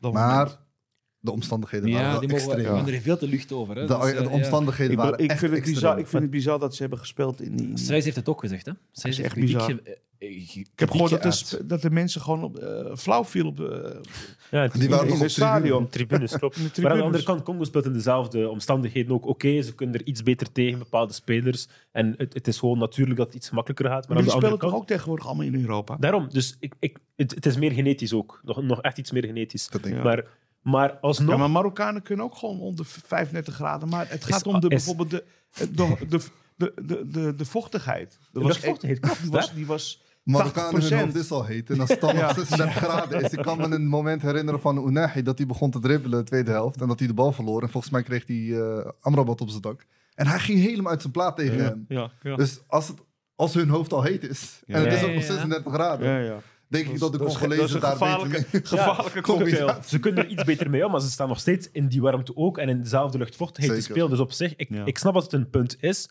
maar ik denk ook niet dat we het mogen gaan zeggen van oké, wij hebben er misschien net iets meer last van, oké, maar we kunnen het niet gebruiken als dit is de reden waarom we minder speelden. Het is de reden waarom beide teams minder Maar spelen. is- Als- Maar is dat een Is- excuus? Is dat een ik vind het geen excuus? Maar had, had Regregi bijvoorbeeld een, een oefenpot pot moeten spelen om drie uur 's middags? Maar dat heeft hij. Ta- Tanzania Ja, maar was niet om drie uur 's middags, het was s'avonds. Nee, nee, nee. Tanzania was s'avonds, hè? Regragui heeft... Nee, tegen Sierra Leone, toch? Sierra Leone. Dat was om vier uur 's middags. Dus drie uur 's middags vandaar een uur Dus hij heeft, een, hij, Hij heeft het hij heeft gedaan. het proberen te heeft- simuleren. Hij heeft een wedstrijd tegen Ivoorkust nou, dus dan is het helemaal geen excuus. Ja, maar is het niet zo dat als de omstandigheden niet goed zijn, dat het eigenlijk beter is voor de underdog dan voor de favoriet? Zeker als een favoriet dominant voetbal heeft. Maar dat is Dat het- me- menta- mentaal dan. Ik denk als je dezezelfde wedstrijd laat spelen in Marokko op dit moment, dat het een volledig andere wedstrijd is. Dat Ja, mensen tuurlijk. ook veel agressiever en veel meer energie kunnen tonen, waar nu heel veel mensen iets hadden van laat ons even snel erop gaan, 15 minuten gewoon powerplay spelen en daarna wat proberen Ja. rust eh, in het spel te Dat brengen. zie je ook in Zuid-Amerika trouwens. hè. Als je Hmm. naar Bolivia gaat, die, die wedstrijden die in, eh, op, Op die eh, hoogte. Ja, de eerste ongelooflijke hoogte wedstrijd worden tegen gespeeld. Congo, twee jaar geleden, WK-kwalificatie, was ook in de middag gespeeld in Congo. Ja. En deze wedstrijd was daar eigenlijk op het eerste half uur na dan echt heel erg mee Dat was een vergelijken. ja, zeker. Congo was op een gegeven moment de baas en die bepaalde wat er gebeurde. En we hadden nog het geluk, nee, die misten we volgens mij nog. Wissa, Wissa heeft daar... Nou, maar, maar, maar gemist, ook ja. in die wedstrijd hadden we gewoon... eh, hadden 1-1, we- hè? hebben Ja, ja, 1-1 uiteindelijk. we- speelt, eh, 100% zijn we- zat het complete wedstrijd. Ja, ja. Toch? Daar in in, in, Marokko- in eh, Kinshasa. Ik weet nou niet wie dat zei. was volgens mij een speler die dat laatst zei. was volgens mij Karim El Ahmedi die dat laatst zei bij, eh bij Ziggo Sport. Die zei van, eh, we speelden tegen Mali thuis. WK-kwalificatie voor 2018 en die wonnen we met 6-1. En een paar dagen later, maar tegen diezelfde Mali, speel je gewoon 0-0. 0-0. 0-0, Ja, 0-0 ja. met die enorme kans van Tanani. Van die uh. Tanane 1 op 1, toch? En dus de, de omstandigheden, die moeten we ook zeg maar wel echt in acht nemen in deze. Op een bepaald moment, kunnen jullie het hebben gezien, maar er was een shot op de bank en je zag uh, Oussama al-Azouzi op de bank zitten. Ja. Zijn Helemaal rood, rood. zag er, Ja. zijn, zijn gezicht zag er rood Hij is gloeiend ook uit. Hakimi ook helemaal door zijn knieën heen gaan. Die was helemaal kapot. Rood, er zijn twee spelers die na de wedstrijd hebben overgegeven, blijkbaar. Dus Ja. de omstandigheden Was waren... Nee, het Kevin de Bruyne rood. Was echt de- wel zo... Je kan niet voor constant pressing spelen. Je kan niet, eh, zoals Nessiri die normaal constant afjaagt. Die stopt er gewoon een tijdje mee. Ja. Normaal doet hij dat 90 minuten. Ja. Ja, ja. Dus, dus ja. Abdelbaki. Het vet, Uh, Regragui. De Greggy out? Regragui kan de wedstrijd niet coachen en hij doet de beroep op jou. maar je moet de wedstrijd ook voorbereiden. Welke elf start je tegen Zambia? Zo. Carte blanche. Ik zeg het, hij heeft, hij heeft, problemen met... En is iedereen, is iedereen Is fit? iedereen fit inderdaad? Nee, nee, niet iedereen is fit. Nee. Dus hetzelfde als nu. Dus, uh, Ja, dus Mosraoui, nog vraagtekens. Zo, daar vraag je me wat. Ik zou in elk geval hoe dan ook met, eh, tegen Zambia hoe dan ook met Saibari beginnen. Of, Basis. Ja, maar niet op het middenveld. Ik zou hem links buiten zetten. Met een vrije rol om naar binnen te komen. Dat hij zeg maar een soort valse spits is. Ik bedoel, hij heeft bij PSV ook wel bewezen dat hij op de flanken kan. Ik denk dat ik het op zijn Regregi zou doen. Dat ik dezelfde elf zou doen. Op Shibi zou ik misschien... Ja, je speelt tegen Zambia. In feite gewoon de zwakste tegenstander in de pool. En je kan je bij wijze van spreken al een nederlaag veroorloven, omdat je eigenlijk al gekwalificeerd bent met vier punten. Want er is volgens mij geen enkele land wat op de nummer, plek eh, nummer drie staat die doorgaat. Dus in dat opzicht ben je relatief safe. Ik zou niet blind vol op de aanval gaan, maar ik zou wel een, een Saibari zeker laten spelen. En Riyad dan op eh, links of wel? Ja, tegen Zambia dan weer niet. Ik, ik zou dan misschien, misschien dat je zeg maar, eh, wat is het, 3-4-3 gaat spelen. Dat je dan misschien met drie centrale verdedigers speelt. En dan Hakimi hangend op rechts. En Ziyech de vrije rol geeft achter een serie bijvoorbeeld. Dat je dan met drie centrale verdedigers speelt. Dat je dan bijvoorbeeld met, eh, inderdaad met Shadi Riyad of Abkar of Abdelhamid speelt. Ja. Dat je vol op de aanval gaat spelen. Het is een avondwedstrijd. De, het stadion en het veld kennen ze inmiddels. De temperatuur zal een stuk lager zijn dan eh, tegen Congo we spelen tegen Zambia. En wij wij zijn gewoon Marokko. En tuurlijk, ik ken de geschiedenis van Marokko vanaf 1986. Kan ik de aaneenschakelingen, pechuitschakelingen opnoemen. Ik kan ze echt dromen. Maar tegen zo'n tegenstander moeten wij hun de wil opleggen. En dat kan alleen als je eh, een overtalsituatie creëert op het middenveld. Dus 3-4-3 met eh eh Seis, Eggert en wie is de derde centrale? Ja, voor mijn part uh, Shadi Riyad. Dat je die op links zet en dan Seis in het midden en Eggert op rechts. En dan Hakimi. En. Hakimi op links. wie hebben we dan links buiten? Ja, je kan Zerzuli zetten. Maar ik zou persoonlijk voor Saibari gaan. Dus dan heb je Saibari, Emlah, Unahi, Amrabat. Ziyech op rechts. Eh eh, Ziyech achter eh, Spits. de spits en CD in de punt. En de rekenmachine bij jou, of niet? Nee. Nu niet, hè? De beste speler van Zambia, met alle respect. Ik bedoel, wij zijn in van 2017 Maar tegen... ontbreekt, dat, ontbreekt er iemand? Nee. Als je... Je kan ook gewoon met die man spelen. Speelt... Hij speelt 3-4-3, toch? 3 4 Ah ja, zie je, zie je- dus met... oké. Juist. Ja. Dus Hakimi hangend op rechts. Ja. En eh, hij is dan zeg maar jouw extra middenvelder, Hakimi in deze. En Saibari dan hangend op links. En zie je gewoon op zijn plek of achter de spits. Ik bedoel, de beste speler bij, eh, bij Zambia is Patson Patson Daka. Daka. ja. En Banda is ook wel goed. Banda is ook goed, inderdaad. Ja. Fashion Sakala. Voorin zijn ze vooral heel gevaarlijk. Die drie Veel zijn wel snelheid. ja veel snelheid voorin. Dat is, En daar is wel gevaar voor als je, als je, gaat, eh, backspelers. als je gaat doordekken naar het middenveld. En het gaat net mis, krijg je hem zo in je rug. Kijk, dit soort uitspraken kan je doen in WhatsApp-groepen waarbij je berichten achteraf verwijdert. Ja. En niet omdat het nu op beeld staat, maar over het algemeen zou Marokko Zambia gewoon moeten oprollen. Tuurlijk. Oké, kan je nog eens in de camera zien? omstandigheden. Ja, Welke camera is het? Ik weet niet, wordt het opgenomen? Ja, dat wordt opgenomen. Daar, de camera. Nee, nee, Marokko rolt, eh, rolt Zambia op. Pronostiek? Sorry? Pronostiek? Ja, Wat is de pronostiek? geen idee. Hey, hoeveel is oprollen? Is dat, als iemand zegt oprollen, denk ik 5-0. Oké. Na eh nulletje of drie? Hakkie, hoe zou jij spelen? 4-1-4-1. Oké. Ehm Riyad links. Geef hem de, het voordeel van de twijfel. Laat hem even spelen. Verder gewoon standaard centraal verdediger. Dus uh, Sais, Agert, Hakimi. Bono op goal. Laten we ook nog eventjes staan voor de zekerheid. Niet te veel laten wisselen. Ehm, links zou ik... eh, ik zou Saibari toch middenveld zetten. Emelech zou ik eruit halen. Zet daar Saibari in de plaats. Met Unai ernaast. Links zou ik starten met, eh, als Bouffel fit is, start je met Bouffel. Als hij niet fit is, uh, Zerzouli. Eén van die twee. Maakt op zich niet heel veel uit. En uiteindelijk aan de rechterkant zie je moet spelen. En dan heb je een serie in de spits. Misschien zelfs het Kelby al durven spelen, dat, hij, dat we een aanspeelpunt hebben om naartoe te gaan. Daar zou ik ook nog durven tussen twijfelen. Hangt ook een beetje af van wie is fit, wie is paraat om te spelen. Maar ik denk dat we wel zouden moeten vasthouden aan dit systeem. Want ik denk dat de Bermuda-driehoek die wedstrijd dodelijk zal zijn. Maar echt dodelijk. Want je hebt die Fashion Sakala, je hebt, eh, Ban- je hebt Banza, je hebt ehm. Die hebben ook getoond met tien man. Oké, het is Tanzania. Maar hebben toch teruggekomen, hebben echt kansen gecreëerd. Dus ik heb ook zoiets van, let wel op. Je mag ze niet zomaar gaan afschrijven van hun, ze zullen niets doen. Op, hoek, op hoekstoppen zijn ze levensgevaarlijk. Ja. En als er iets is waar Marokko normaal gezien... Want als je oplet... Waar Marokko niet goed in is, ja. Bono, Bono komt niet uit op hoekschop. Nee. Die blijft staan op zijn lijn. Klopt. Ja. Dus dan moet je het halen op de kopduel. En dan heb je, vier, heb je drie of vier inlopende mannen elke keer bij Zambia. Die juist heel gevaarlijk zijn, want Marokko probeert zo wat tussen... gisteren tegen. Ja, hele knappe goal. gisteren met Dakka. Ja, Patson Daka kwam inderdaad voor zijn man en heeft het twee keer gedaan, want het waren twee hoekschoppen na elkaar. En toen had hij al twee kansen ook ervoor gekregen. Dus ik zou zeggen, let vooral op op die, op die hoekschoppen. Moeten we zo weinig mogelijk weggeven. Vandaar wel vier verdedigers in plaats van drie. Eh, En Melech speelt niet, zei je. nee, Emelech niet. Dan wordt het 3-1. Want met, zonder Melech krijgen we altijd een tegengoal. Ja. Komt erin. Komt erin, geen probleem. Hij komt erin. Dan is er al gescoord. Dat is al eh, gescoord. Wat is de pronostiek, eh, Hakim? Ik denk dat, dat het... eh, 2-0. Zonder Emelech 2-0.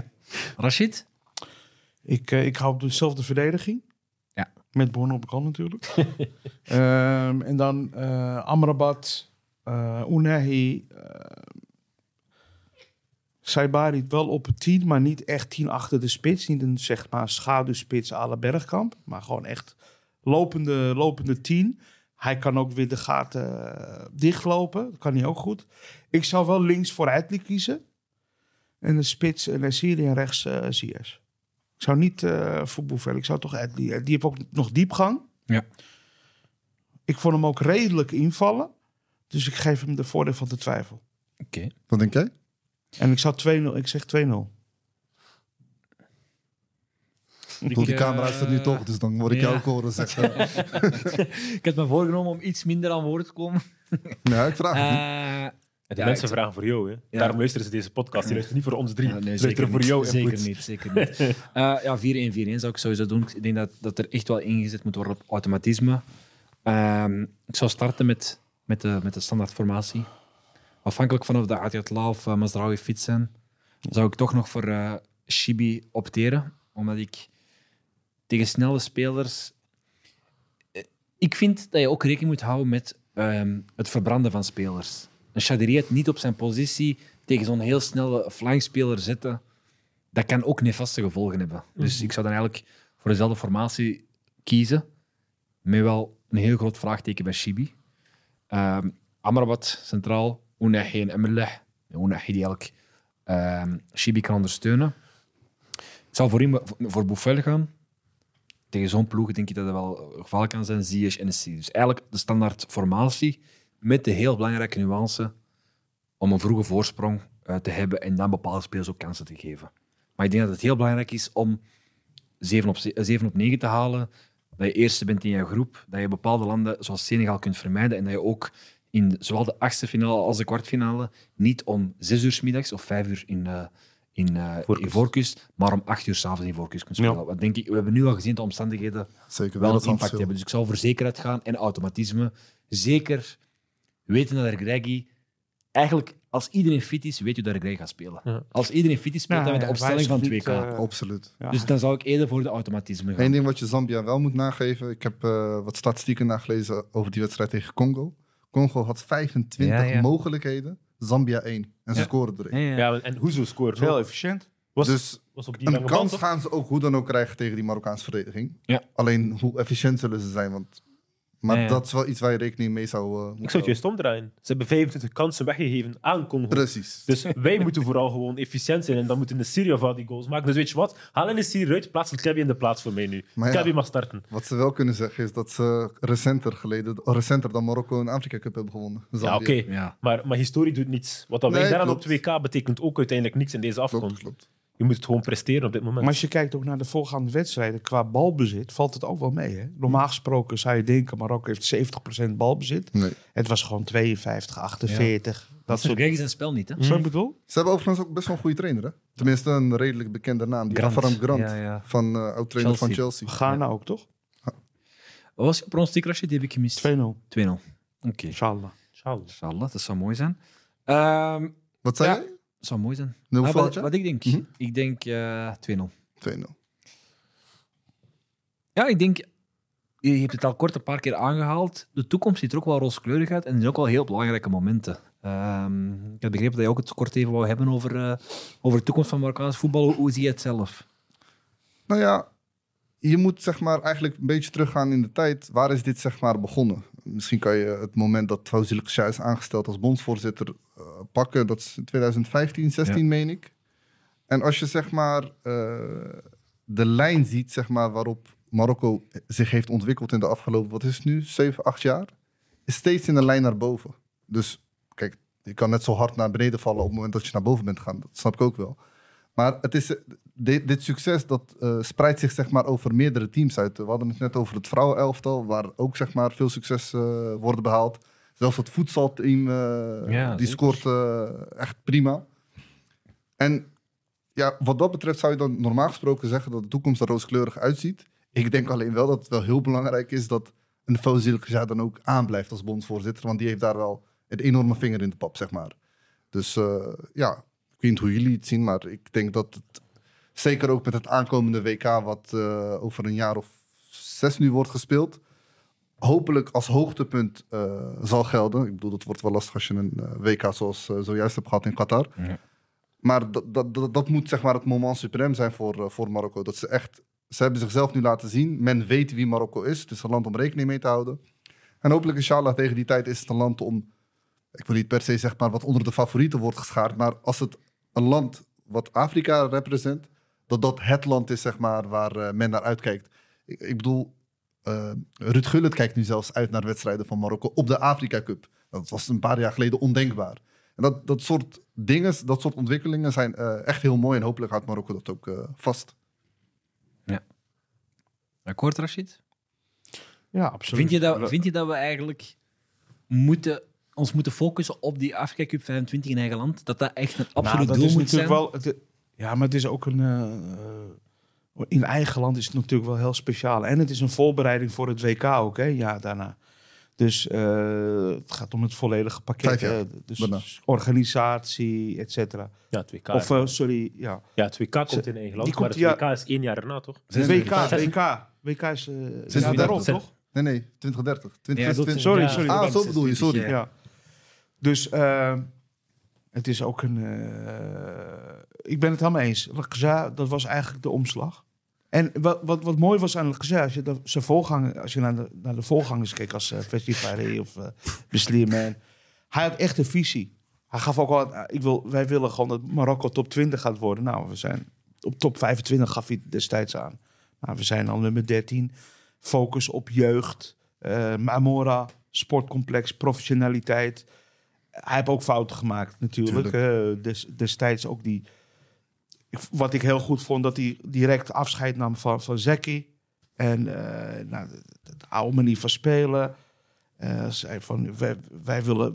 Marokko moet herkenbaar zijn. En kwam met Renard. Het kwam met Fahid wat, wat, wat minder natuurlijk. Maar hij heeft wel een visie. En dat is gewoon Marokko op, ja, op de kaart zetten. En ja, je kan zeggen wat je wil. In, in alle facetten. En jeugd ook. Er komt heel veel jeugd aan. Ik heb het niet alleen onder 17, maar er zijn, het zijn bij jongens ook van onder, onder, 15, onder 16, onder 15. Ik ken er één, heb ik laatst al gezegd, van uh, ja. Abdullah Wezen. Geweldige nummer 10. Vorige week uh, goal van de maand bij Ajax gewonnen. Die zit ook al bij de selectie. Dus die, die, de halve finale, halve finale WK is eigenlijk een nachtmerrie voor landen als België, Frankrijk en Nederland. Die jongens die willen allemaal voor Marokko gaan uitkomen. En natuurlijk rolmodellen die ze hebben nu. Met Hakimi, met, met, met GS. Dus ja, ik vind wel dat we moeten... Lacazette moet het gewoon uh, blijven doen. En als er een opvolger komt, dan moet het wel iemand zijn. Hopelijk iemand zijn, bijvoorbeeld uit Europa... die al een technische achtergrond heeft. Zo'n zo'n zo'n Ouali of zo, weet je wel. Dat soort types. en niet weer teruggaan naar een Nassiri of zo. Dat soort uh, gekken. Hè, dus... Ouali zit nu bij de uh, hij, zit bij de, hij zit bij de academie. Uh, ja, ja. Maar ik weet niet wat zijn rol precies hoofd, is. Hoofd van de academie. Maar dat soort jongens wil je wel hebben. Als ik me vergis, ga ik even nakijken. Uh, vinden we ook niet dat er een één naam soms wel vergeten wordt in het hele gebeuren? Nasser Larget. Die ook wel een bepaalde impact heeft gehad in die beginjaren. Jeugd vooral, hè? Ja, voor de jeugd. Hij kwam van Marseille of van Lyon toen destijds? Marseille. Marseille. Ja. Jij bent geen van uh, Merkiek? Ja, ik zou niet per se zeggen geen fan, maar ik zou niet zeggen dat zijn, dat zijn impact op het succes van Marokko dusdanig is en vergelijkbaar is met Luxemburg. Nee, dat zeker niet. Maar... Het is wel een belangrijke schakel geweest. Absoluut, en dat is, ik denk, een, het aanstellen van Renard is daar ook, uh, heeft daar ook een aandeel in gehad. Maar waar Marokko ook gewoon, uh, daar denk ik dan aan, dat jij net uh, hebt over uh, de voorzitters die hiervoor waren. En Rashid Tausi is precies om de hoek, zeg maar. Ja. Ik zie een, een, een, een, voorzitter komen en Regregi die dan zeg maar bedankt voor het Marokkaanse elftal of ontslagen wordt. En dat er een nieuwe type Rashid Tausi op de proffen komt. En dan heb je een probleem, dan ga je weer twintig jaar terug in de tijd. Ik denk dat en je niet laten, laten volgen door het publiek, hè? Mm. Want je, je, je, hebt die tijd meegemaakt met Gerrits en zo. En één wedstrijd verliezen. En, en de Zumhoor gaat meteen roepen: Zeki, Zeki. Ja. Die teert op één succes in 2004. Is dat ik bedoel? Dus ja. daar moet je, onderbuikgevoel, daar moet je niet uh, over laten leiden. Snap ik bedoel? Ik kreeg, ik kreeg ook een voordeel van de twijfel toen ook niet toen hij aangesteld werd. Ik kreeg ah. heel veel negatieve feedback. Wat ik dan persoonlijk zeg, want ik, ik wist wel wie hij was, maar ik had nu niet het profiel van Walid Greggy als coach. Dat, ik ja. ken hem maar als een speler, omdat ik hem ooit wel gezien heb als speler. Nadien dan toch tenminste. Maar ik had ook zoiets van, oké, voor mij een nieuw gezicht. Natuurlijk, de, de succes die hij heeft gehad met wie dit, kon ik wel zien. Maar het was wel een nieuw gezicht. En dan hoorde ik al meteen, ja, vooral online moet je dan kijken, of als je dan vanuit Marokko stemmen hoorde, was het vooral van, ja, is het wel de coach die we willen? Moeten we weer niet naar het buitenland gaan kijken? In die periode was, was er zo'n droevige, sombere imago over Marokko, omdat Fahid trainer was. Dat is maar twee jaar geleden. Hè? Dat is Calimero-effect ook. Hè? ja. van, wij zijn het kleine Marokko, maar heel grote Marokko, maar eigenlijk ook het kleine Marokko die zeg maar, zichzelf niet genoeg respecteert dat te denken van er kan een Marokkaanse ja, alleen coach de, komen. Alleen de hardliners die, die, die weten, wij zijn een sleeping giant. Mm. weet je wel? We hebben heel veel potentie, we hebben al de basis. Alleen het lukt nooit, omdat het, het klopte allemaal niet. Hè? En nu, nu toevallig wel. Trouwens, ik, ik vind dat bijvoorbeeld, wat ik heb begrepen van heel veel spelers die met hem hebben gewerkt, dat zo'n Piem Verbeek ook heel veel goed heeft gedaan voor Marokko. Absoluut. Qua scouting, et cetera. Weet je, dat, dat begon het. Die, die is door, aangesteld door Lukkeja, dacht dat ik. Dat denk ik niet. Dat is denk ik voor een periode voor Lukkeja gebeurd. Want, want hij was natuurlijk in 2012 uh, Olympische, Spelen, Olympische ja. Spelen. Maar was Lukkeja pas in 2014, 2015? Durf ik niet met zekerheid zeggen, maar ik dacht dat hij er toen nog niet was. Oké. Maar het is, is een combinatie. Het is inderdaad een Chris van Pijvelde die nu ook ziet, die, die meer op professionalisering werkt. Het is de coaches zoals een Isam Sharai die, die vanuit België komt, een uh, Mohamed uh, Wahbi, uh, Ashraf Hanses van Nederland, die nu ook bij de U15, U16 zit, waar hij ook speelt, zoals hij zelf zegt. we zijn niet van, van Ajax, maar ook speelt, als ik me niet vergis, iemand van Benfica, die er ook al bij zit dat was vroeger ondenkbaar. Een speel van de U15 of U16 van Portugal zou afreizen voor Interland te spelen met, om Interland te spelen met Marokko. Die spelers die, die kozen voor Portugal tot misschien U21. En ik denk dat het succes van het eerste elftal daar een essentiële rol bij speelt. Ik denk dat er nog meer achter zit. Ik denk, het, het, zal het amplifiëren om nog duidelijker te gaan maken, maar ik denk dat het ook heel veel te maken heeft nu. Wat ik merk bij de jongere generatie, is ook dat mensen zich meer beginnen af te scheuren van België, van Nederland en teruggaan naar de roots waar ze vandaan komen. Hm. Dat er ook veel meer wordt rond gedaan met de hulp van sociale media. Met nee, maar Marokko is, wat, wat Rashid zegt, een, echt een sleeping giant. Marokko is ook een voetbalgek land zoals een Brazilië dat is. Brazilië heeft dan toevallig vijf wereldbekers gewonnen. Alleen als je nu kijkt naar een, een, een, een club die zeg maar een speler wilt aantrekken en ze zien een 16-jarige talentvolle Braziliaan en misschien een iets betere Marokkaans voetballer van dezelfde leeftijd, kiezen ze altijd voor de Braziliaan. Omdat ze dan toch denken van, ja, een betere trekrekker, die Brazilianen, die kan je voor meer verkopen. Maar op het moment als je als land uh, gestaag zeg maar, uh, successen boekt op termijn, dan kunnen landen en clubs ook niet meer om jou heen. En dan ga je dus inderdaad talenten zien bij een Barcelona, bij een Benfica, bij een Real Madrid. Maar dat gaat echt gepaard, denk ik, met successen zeker. bij het eerste elftal. Ja, Daar kom ik, het heeft voor mij ook te maken met de sociale situatie die er gewoon heerst. Ik denk als je nu vraagt aan mensen, dat er nu veel meer mensen een band voelen met Marokko, de jongere generatie. Maar daar maakt ook gebruik van. Hè? Tuurlijk. Van die, dat soort aspecten. Maar tegelijk... Dat doet hij ook. Maar kijk, maar aan de andere kant, wat ik heb begrepen, uh, spelertjes worden uitgenodigd, heel jong al. Uh, ouders worden meegenomen. Ja, dat, uh, ze komen wedstrijden, ze worden uitgenodigd. Dat is professionalisering. Ja, je, warmte. Hè? En uiteindelijk komt zo'n jongen in zo'n warme nest, die komt tussen zijn landgenoten, is toch anders dan als je bijvoorbeeld bij een België of bij Nederland of bij Frankrijk gaat spelen. Waar het, die vibe is heel anders. En het is dat... ook, hè? want uiteindelijk heb je nu 2018 hebben we WK gespeeld, 2022 hebben we WK gespeeld. 2026 zullen er naar alle waarschijnlijkheid Moeten we gaan winnen? Dat is heel belangrijk dat je die continuïteit hebt om een speler te overtuigen. Een speler wil de WK spelen. Dat is de droom van elke speler, denk ik, om een WK te kunnen spelen. En je mag dan nog zo warm zijn. En je mag nog die band hebben met je land. Als je geen WK speelt, dan is het veel moeilijker om, om voor een bepaalde speler die ook kan kiezen voor een Europees land of voor een ander land, om te kiezen voor Marokko. Want je wilt, als voetbal wil je het hoogst mogelijke. Wij, ik denk als we aan alle vier nu gaan vragen, stel dat jij een voetballer was, zou je kiezen van België of Marokko? Of Nederland of Marokko? We, we zeggen allemaal volmondig ja. Maar ik denk dat het heel moeilijk is om, om, om in de... Ja, om, om, om, om, om, om in te beelden wat het voor een speler is. Ja, maar en, en Marokko is natuurlijk al, hij is gewoon mondiaal nu gewoon bekend. Ja. Er lopen gewoon mensen in Maleisië, in Japan met Marokkaanse voetbalshirts. Dat zou je, dat zou je tien jaar geleden nooit hebben gedacht. Maar ook bijvoorbeeld eh, het, ge- het gevoel, et cetera. Het, het- het is gewoon het complete plaatje. Weet Maar je? Marokko moet zich in een positie zetten waarbij eh, spelers die eventueel twijfelen of niet voor Marokko willen kiezen. Marokko doet nu echt haar best om dat soort spelers te overtuigen. Ja. Marokko moet naar een fase toe waarbij ze dat niet eens hoeven te Ja. doen. Zij moeten zelf komen.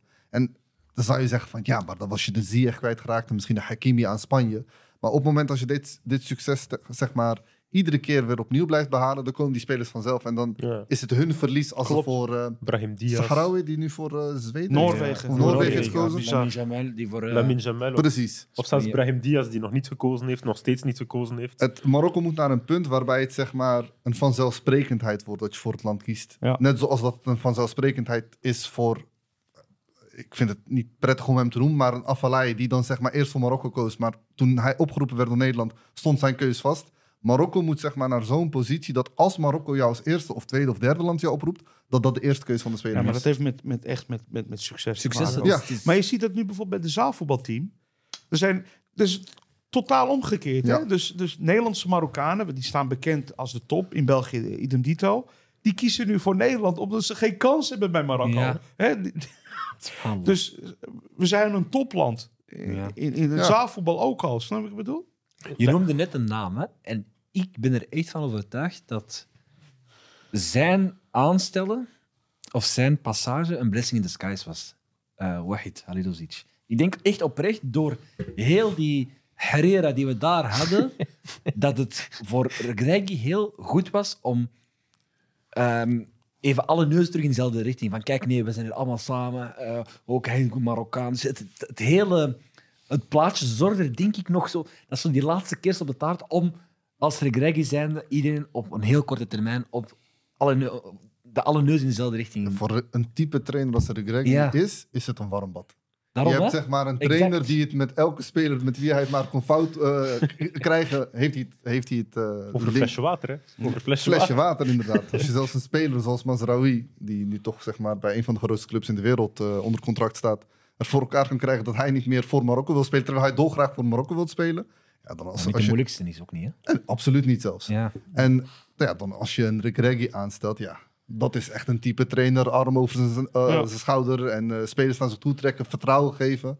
Ja, dat is inderdaad een blessing in disguise geweest, inderdaad. Ja. Hij is een van de jongens, hè? Ja, ja. En Failliet is nog van de oude stempel. Gewoon Ja, afstand houden. Maar hij is ook echt een van die jongens. Ik zat Ja. eh, naar die eerste wedstrijd te kijken bij, eh, bij de voorbeschouwing was Nordin Bukhari daar. Toen dacht ik, oh verrek, die eh Bukhari heeft notabene met Rick Reggie gespeeld. Ja. En dat is niet zo lang geleden. Die, Ja, ja, ja. Hoe oud is Rick Reggie nu? Misschien halverwege 40, denk ik. 2004 Ja. was dat er nog, hè? Ja. Ja, dat is hij, Hij hoe hij ook Afrika is, jong van geest. Heel toegankelijk, heel, ja, heel amabel, amicaal ook. Het voordeel is ook, heeft Europa. Is opgegroeid hier ook. Is, is, is ook een groot Maar punt. Bukari Dat is- zei, hij heeft, het niet in, hij heeft geen training in hem gezet. Nee, klopt. Nee, maar klopt. Hij, was, hij was niet heel... het was een matige speler, hoor. Ja, maar, nee, maar ik bedoel niet als speler, maar hij zei als. Ja. Nee, maar als persoon was hij ook niet, zeg maar, eh, one of the guys. Hij was best wel timide, zei hij. Hij was Mhm. niet heel... Het was, hij, hij zag het niet in hem. Dat hij... Grinta. Grinta had. Je zou eerder zeggen dat een neventrainer zou worden van Marokko. Ja. Een echte leider. meerdere hebben we het over. autoritair. Dus, Ja. Ja, helaas. Van die generatie zijn er niet veel overgebleven die... eh, Wat doet Fahid nu eigenlijk? Eh, interviews geven over Marokko en over Algerije. heb Iedere ik een keer paar als keer het gezien. zie, praat hij over Marokko inderdaad. Ja. Ja, ja, het dat deed hem heel erg pijn Ja, dat hij zeg ja. maar, niet met Marokko naar het WK Het mocht. is toch het derde land waar hij... Is waar- ontslagen ja, voor, waar hij is voor het ontslagen WK. net voor het WK na Ivoorkust en eh, Japan, dacht ik ook. Want het is, is, is toch wel bizar. Ja, maar ik denk vooral als je dan, als je dan terugdenkt nu aan die tijd. Ja, die tijd. Het is lijkt- maar twee jaar geleden. Precies. Ja. Lijkt een eeuwigheid geleden. Waarom? Omdat er zo'n mentaliteitsshift gebeurd is. En die mentaliteitsshift is doorgevoerd op elk niveau, in elke divisie binnen, binnen de bond, maar in het algemeen ook heeft het, heeft het land ook Ja. gesteund. In, in alles wat er gedaan wordt, Ik ben, ik ben hem wel dankbaar dat hij Unai eh, heeft... eh, Laten debuteren. en direct, hè. Hij nam geen... wel, meteen pam. Nog iemand? Was nog iemand? Een van de... Eggert, Eggert, ja. Eggert. Ja, maar Eggert, die was hij Hey. niet al bij Dijon toen? Eh, maar hij heeft volgens mij, dacht ik, niet voor Marokko gespeeld. Dacht ik. Hij- hij was al vijf, maar ik kende hem al veel langer ook vanuit Marokko zelf. Maar dat heeft hij namelijk ook bij Algerije gedaan met En- eh Mares. maar als die ik jullie kwam met Le Havre. een vraag mag stellen. Hè. We hebben nu alle landen op de Afrika Cup gezien. Hebben wij met Marokko de winnaar van de Afrika Cup gezien? Marokko als... als Ja, ja, ja. Nee, op dit moment nog niet. Maar zie je potentie in dat ze dat wel gaan zijn? Nee, dan kan je niet op basis van Nee, weet je waar ik naartoe wil, Rashid? Ik zat naar Egypte te kijken. Die tweede wedstrijd tegen, help me eens even, niet Mozambique, maar... An- Angola. Angola. Nee. Angola? Nee, Angola ze ook niet. Wacht, hè. Eh Kaapverdië, Angola, De laatste wedstrijd is tegen Angola, eh, is tegen Kaapverdi, dus dus Kaapverdië Angola de eerste wedstrijd tegen Tegen? Ghana niet? Nee, Ja, maar- was Mozambique. Ja, Ghana, Dat Kudus twee keer Oh ja. Ghana. Ze missen hun allerbeste speler met Salah. Wat misschien een van de beste spelers in de wereld is. Ze hebben elf redelijk onbekende spelers. Met misschien een El. Neni en Hegazi. Maar, ik zag Maar daar Moes. een spirit van die willen winnen. Ze kunnen niet voetballen. Ze hebben geen kwaliteit individueel gezien. Maar die willen winnen. En die absolute wil om te winnen Die Grinta. zie ik niet bij Marokko. Nee, maar niet, op de- niet, voor, niet in Afrika. Op de wel WK in kan het eh, wel. op het WK. En, maar ik krijg van Egypte krijg wel een flashback met Mido. Hè, die, die, die, die generatie 2006, 8 en 10 die drie keer achter elkaar wonnen. Zonder hun, eh, dat was, hoe heet die? eh Abu Trika. Sharata. Ah, Die, die, die, die, eh, die eh, ja, Shahata. Die, eh, die zei van tegen Mido van wegwezen. En dat ze zijn winnen wel- invaller eh, Emir. Ja, hoe heet die? eh, Weet je het dat? niet, eh, die invaller van, die van van Anderlecht, toch? Ahmed Gas? Ja, en. Emmer nog iets. Zeki? Ahmed Zeki? Volgens mij is het Emmer Zeki, ja. En, eh, en hij wint de Afrika Cup. Kijk, maar luister, Egypte, die keer gewoon nooit onderschatten. Nee. Hebben ze beperkte niet. houthakkers. Het zijn gewoon Afrika-voetballers, joh. Maar nu- nu- Maar de sterspeler van dat elftal, die drie keer op rij de, de, de Afrika Cup won, dus toch denk ik wel Abu Trika. Abu Tri- maar was een fantastische voetballer. Die, geeft dat, die heeft dat een soort van nasiha advies gegeven aan Marokko. Dat zij de potentie hebben om ook deze, dit toernooi te kunnen winnen.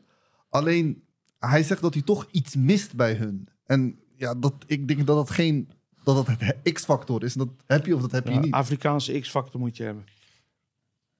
Trika is nou ook niet echt de meest fysieke speler. eh. Nou, Nee, maar je hoeft niet per se nou, fysiek te zijn. Gaat ook Nee, maar- mentaliteit. Echt goede het is geen Yaya Touré of zo. Nee, mentaliteit, echt- mentaliteit Nee. is, is belangrijk. Ja. En zeker in Afrikaanse wedstrijden. Je moet, op, je, moet voor alles, je moet voor alles klaar zijn. Ja. Zeven aanvallers. En vooral onvoorspelbaarheid moet je aankunnen in, in Afrika. Voor En- 2018 droomde ik van dat Marokko überhaupt ooit nog naar een WK zou gaan. Ja. Nu is het bij wijze van spreken een, een vanzelfsprekendheid geworden. En zelfs een halve finale. En onze wildste dromen zijn uitgekomen.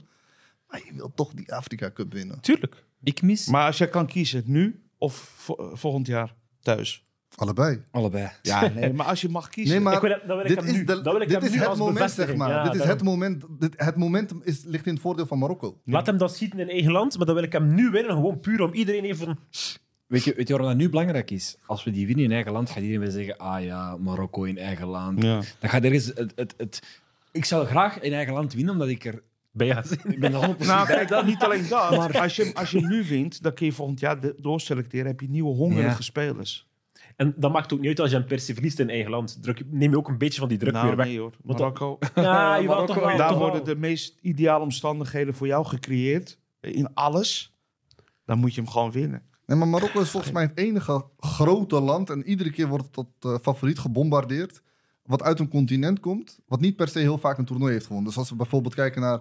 Noem de grootste landen uit Zuid-Amerika op. Nou, dan denk je aan Brazilië, Argentinië, Uruguay. Die hebben meerdere malen dat continentale toernooi gewonnen. En Mhm. aan Europa. Maar ik snap niet waarom men Marokko altijd opnoemt als favoriet. Terwijl het maar één keer het toernooi heeft gewonnen. Op En dan nog- basis van selectie. Ja, en namen. teams. En Na- individuele namen, denk ik. Maar de Maghreb-landen hebben samen vier, vier Afrika-cups gewonnen. Dat is net zoveel als Ghana. Eh, Egypte zeven. Dus zijn het ook echte Afrika-cup-killers? Dat denk ik gewoon niet. Ik hoop het wel. Als we even gaan kijken naar onze rubriek, eh, ik weet niet of jullie die kennen, maar dat is eh, Moroccan All-Time 11. Ik weet dat Rashid heel veel kritiek had op het uh, elftal nou, van niet kritiek, nee, nee, maar, maar heeft het nou, puur te maken met mensen die generaties hebben meegemaakt natuurlijk. Ja, ja ik, ik daarom ik ga dat kan, ik, dat kan ik iemand niet kwalijk nemen, snap je? Nee. Als we even de... Ik ga het even heropfrissen, want ik denk dat je de selectie niet meer kent, hè? Van? Onze all-time Ja, ja, ik heb. Ja, ja, met Bas en dan gaat je de punt. Ja, dus als we nu even de elf namen erbij nemen. Het principe is dat jullie nu alle drie de kans krijgen om uh, één speler eruit te halen en een andere speler in de plek te zetten. We spelen met... Uh, of het elftal ziet er als volgt uit. Uh. Het is een 4-1-4-1. Dus Bruno op doel. Hadroui, Nebet, Bratia en Hakimi. Voor de verdediging speelt, speelt uh, Ghalush. Uh, daarvoor Boederbijlen en Boussoufa. Op rechts Hedji, op links Basser en in de spits Shamach. Wie wil er beginnen? Ja, ik, uh, voor mij is uh, Timomi ja. nummer 10 op uh, Boussoufa. Ja. Ja, dat, dat is een, een van de meest onder, ondergewaardeerde voetballers. Ik zet er meteen weer in. Ja, ja gauw er weer in. Nee, je mag geen speler... Laat ons dat afspreken, want ik wil niet dat er hier gevochten wordt op de set. Geen speler uithalen die er net ingezet is. Ik, ik, moet je er een speler uithalen? Of kan je toch gewoon akkoord zijn met, met het elftal? Ik ben het redelijk akkoord. Ik wil gewoon... Oh, ik ben echt een fan van Agert. Ik ben echt een fan van hem. Het feit dat hij elke keer die sliding tackle ja, zo mooi... Ik, ik, ik, kan recht, ik was zelf ook centrale verdediger, dus dan geniet ik nog des te meer van ook... Hij tackelt verkeerd, hè. Als je erop let, tackelt hij eigenlijk met het verkeerde been richting de bal elke keer.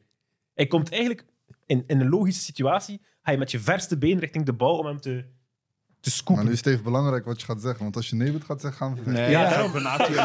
Maar, maar, ook, maar ook Benatia kan ik er niet uithalen. Lukt ook niet. Ook niet, maar... Dus, nee, was slechter. Daarom, ik, ik, kan, ik kan niemand eruit halen, dus vandaar zeg ik ja, van niet onder druk. Nee, ik, ik ging hem er ook niet uithalen. Ik wil gewoon... Ik zou hem er zo graag bij willen bijzien, maar het kan gewoon niet in, in, in de 10 plus. Hij heeft ook nog niet voldoende bewezen. Laat ons daar ook duidelijk in zijn. Maar hij is wel een key factor, een key speler van deze hele generatie. Absoluut. En ik denk ook dat hij voor op Carrefour, Shadir Riyad, voor die andere centrale verdedigers die gaan komen, ook wel een hele belangrijke rol. Net als Saiz gaat hebben, om hen ook mee te nemen in dat verhaal. Dus ik, ik ga niemand uithalen. Gewoon puur omdat ik... Een special shout-out naar Eggert. Maar ik wil, ik wil toch Eggert toch even in die spotlight zetten. En Amrabat zou eigenlijk ook heel... Maar je moet elke iemand eruit halen. Je moet iemand eruit halen, dat is de, dat is de regel. Uh, ben je een trainer ook? Uh, ja, de Greg, was trainer, hebben jullie gezegd. Ja. Ik. Nee, nee. De, ik dacht dat ik failliet hoorde, kan je hem eruit halen. Ja. Zou te makkelijk zijn. Eggert voor wie? Nee, nee, nee, nee, ik zet Eggert er niet in. Ik, die twee centraal verdedigers kan je echt niet aankomen. Oké. Ik ga Bono eruit en zet in de plaats. Dat is een gemakkelijke keuze, denk ik. Oké. het is een discussie, maar... Ik hoorde goed dat de voorhoede Basir, Haji en Shimach is, toch? Ja, Basir eigenlijk op links. Is, de keuze is te makkelijk. Het verrast me dat jullie hem er niet uit hebben gehaald voor deze speler. Een speler die vanaf het eerste moment overtuigend is bijna topscorer is van dit elftal als niet-spits. Iemand die uh, de key was, zeg maar. Niet key, hij was niet zo belangrijk, maar Hakim Ziyech moet erin, toch? Ja, op rechts en dan Hadji op links. Hadji op links, Ziyech op rechts. Uh, Basir natuurlijk in de puntje ja. Magaret. Ik bedoel, uh, Basir is topscorer altijd voor het Marokkaanse elftal. Schmach heeft het niet echt laten zien buiten het toernooi van 2004. Hij heeft het laten afweten in de WK-kwalificatie van 2006. En de daaropvolgende Afrika Cup toernooi heeft hij het ook niet echt laten weten. Tuurlijk, hij, heeft, hij is kampioen geworden met Bordeaux, transfer uh, naar Arsenal uh, gescoord. Maar all-time, nee. Ziyech moet erin. Ja, oké. Ik denk dat dat uh, wel een goede elftal is. Um, ja, we hadden ook wel wat kijkersvragen, maar eigenlijk zijn de meeste kijkersvragen doorheen het gesprek al beantwoord. uh, dus, ik denk dat Harry er heel vaak in voorkomt, denk ik. Ja, Saibari, Harry. Harry. Ja. Ja, ja, ja. Ja, ook de akkefietjes na de wedstrijd zijn ook een paar keer benoemd. Uh, wat gebeurde daar eigenlijk? Ja, het, is een, het was een akkefietje tussen, tussen... Wat ik heb gezien was een akkefietje tussen uh, Greggy en uh, Bemba. Chancel en Bemba. En dat is uh, geëscaleerd. Maar bon, dat is, uh, laat, ons, laat het ons steken op de zonnesteek. En, uh, Hij zag wel en de temperatuur die... Kunnen we wel gewoon zeggen dat nadien inderdaad ook de speers van Marokko allemaal ook als één front, als één blok. Ik zag Gert posten. Ik ja, zag maar ik vind, dat, ik vind dat gewoon weg moet lopen. Die moet helemaal ja. een discussie aan. Dat moet, jij, moet, jij, je, je bent de voorbeeld, je hebt een voorbeeldfunctie. Uh, wat er ook gezegd wordt, weglopen. Weet je, dat, Hij leek aanvankelijk naar hem toe te lopen om hem gewoon ik, echt de hand te schudden van oké. Okay, dat was daarna pas. Dan heb je dat beeld net daarvoor niet gezien. Want was het al, was het al best wel uitdagend hoor. Ik heb dat wel, daar heb ik op gelet. Ik denk van, doe dat nou niet. Maar er kan, er kan van alles gezegd zijn. Ik denk dat we ook niet genoeg informatie hebben om daar ook maar iets over te zeggen. Want er wordt veel geïnsinueerd, ook op sociale media, waar ik dan helemaal tegen ben dat er inderdaad uh, plotseling het over kwamen er zaken over racisme die dan ook Greg zegt van totaal niet. En Bemba zegt dan ook van ik wil gewoon niets zeggen. Dus op zich, ik denk dat, dat, dat het eigenlijk niet zo groot is als we allemaal denken. En dat inderdaad gewoon het, het, het typische Afrikaanse... Ja, ik, ik, Alex zei het gisteren eigenlijk perfect. We kunnen ruzie maken en daarna samen nog iets Daarom, we Rust, moeten overheen en uh, naar de volgende wedstrijd kijken. Het is wel, jammer, het is wel jammer als je de social media pagina's ziet van een Regregi en van een Chancel en Bemba. Dat is, ja, die worden gebombardeerd op de... Die worden gebombardeerd, gebombardeerd op de, op de op de niet zo fijne manier. Ja. Dat is het maar ja, dat zijn, je hebt altijd dat soort trollen die staan al klaar om dit soort dingen te schrijven, helaas. Ja, en dan hoeft het zelfs niet eens altijd Marokkaanse of Congolese mensen nee, Sommige mensen er ook gewoon in mee op dat moment. Maar het is inderdaad wel jammer om te zien aan beide kanten, weliswaar. Ja. Wat zijn de verwachtingen voor dit toernooi, eh, Abdelbaki? De verwachtingen? Van Marokko. Hoe ver zie je Marokko komen? Je stelt me gevaarlijk vragen op beeld. Nogmaals, dit is geen bericht die ik even op WhatsApp kan bewerken of verwijderen. Maar ik heb vanaf het begin gezegd, het maximaal haalbare is echt de halve finale. Uh, en dat heeft ook te maken dat we een hele ongunstige loting hebben. We komen echt tegen de zwaarste... Tuurlijk, wij zijn Marokko, wij zijn ook favoriet, dat is allemaal wel. Maar als je achtereenvolgens tegen potentieel Tunesië, Algerije, Egypte en dan nog Senegal of ja, Ivoorkust nee, dan waarschijnlijk niet, uh, dan wacht in de finale, is dat denk ik voor Marokko te zwaar. Uh, als, we, als we eerst eindigen in onze groep, dan is het naar alle waarschijnlijkheid Kaapverde, die het nu al eerste zijn in hun groep, um, die we tegenkomen in de kwartfinale. En dan zal het het Niet tweede... Egypte? Nee, Egypte is uh, niet meer... Uh, maar dan is, de vraag... is eerste in de groep. Dus maar dan, krijg, dan krijgen we wel achtste finale kan, kunnen we Tunesië, krijgen. Tun ja, maar ik denk eerder dat, dat het waarschijnlijk Tunesië moet Zuid-Afrika morgen. Zuid-Afrika kan dus ook nog. de winnaar van die wedstrijd zal het waarschijnlijk ja, ik, zou worden. ik, zie, ik zie Tunesië gewoon weer op een hele Absoluut. vieze manier gewoon met 1-0 winnen. Hoor. Het is de tweede van die polen dus. Uh, maar dat wil dan wel zeggen dat het, het pad... Iets lichter geworden is. Iets, nee, licht, want Capverde vind ik heel goed voetballen. Maar ik bedoel, je vermijdt een Senegal, je vermijdt een Egypte. Dus... En die focus valt uit. Maar ja, focus valt wel als, je, als je de Afrika Cup wint, dan ben je ook echt terecht de beste. Omdat je echt de, voor nu de sterkste tegenstander zeg maar, voor de kiezer krijgt. Een beetje zoals op het WK. Niemand kon iets afdoen van ons. Maar dan nog, het en gaat Portugal om, en Spanje. Ik, begrijp je angst. Het gaat om één wedstrijd naar de knockout fase. En dan krijg je Tunesië, die gewoon de deur op slot doet.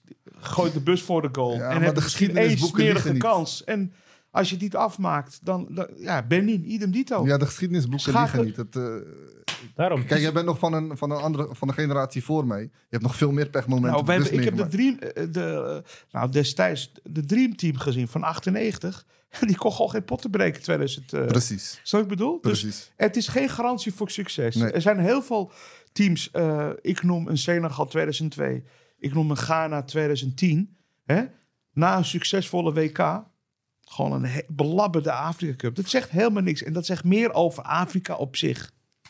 Wat ik wel vaak hoor, hè, als zeg maar, uh, zeg maar Afrikaanse broeders naar ons luisteren, die zeggen van waarom zijn jullie altijd zo negatief over Marokko? jullie hebben, jullie hebben zo'n goed elftal. En dan denk ik bij mezelf, ja, we hebben dat altijd wel een beetje gehad, maar we hebben zo ongelooflijk veel pechmomenten gehad dat we er zo pessimistisch uh, naar kijken. En dat we het gewoon, zeg maar, uh, niet rooskleurig en opportunistisch bekijken. Ja. En vandaar dat ik zeg halve finale. Het zou een absolute droom ik zijn zou, ik, ik, ik, deel wel me, je mening. Halve finale zou een echte succes zijn. In, in die voorkust, voor Afrika, voor, voor Marokko, hè, met zoveel uh, slechte ervaringen op, op de Afrika Cup, vind ik het een halve finale echt wel uh, heel goed gedaan. Maar, maar, dat is ook de charme van, de, van Mama Afrika. Hè. Er kan gewoon opeens weer eentje. Zambia. Wie had Zambia verwacht dat die even een Afrika Cup wint in de finale tegen de Dreamteam van Drogba? Hè?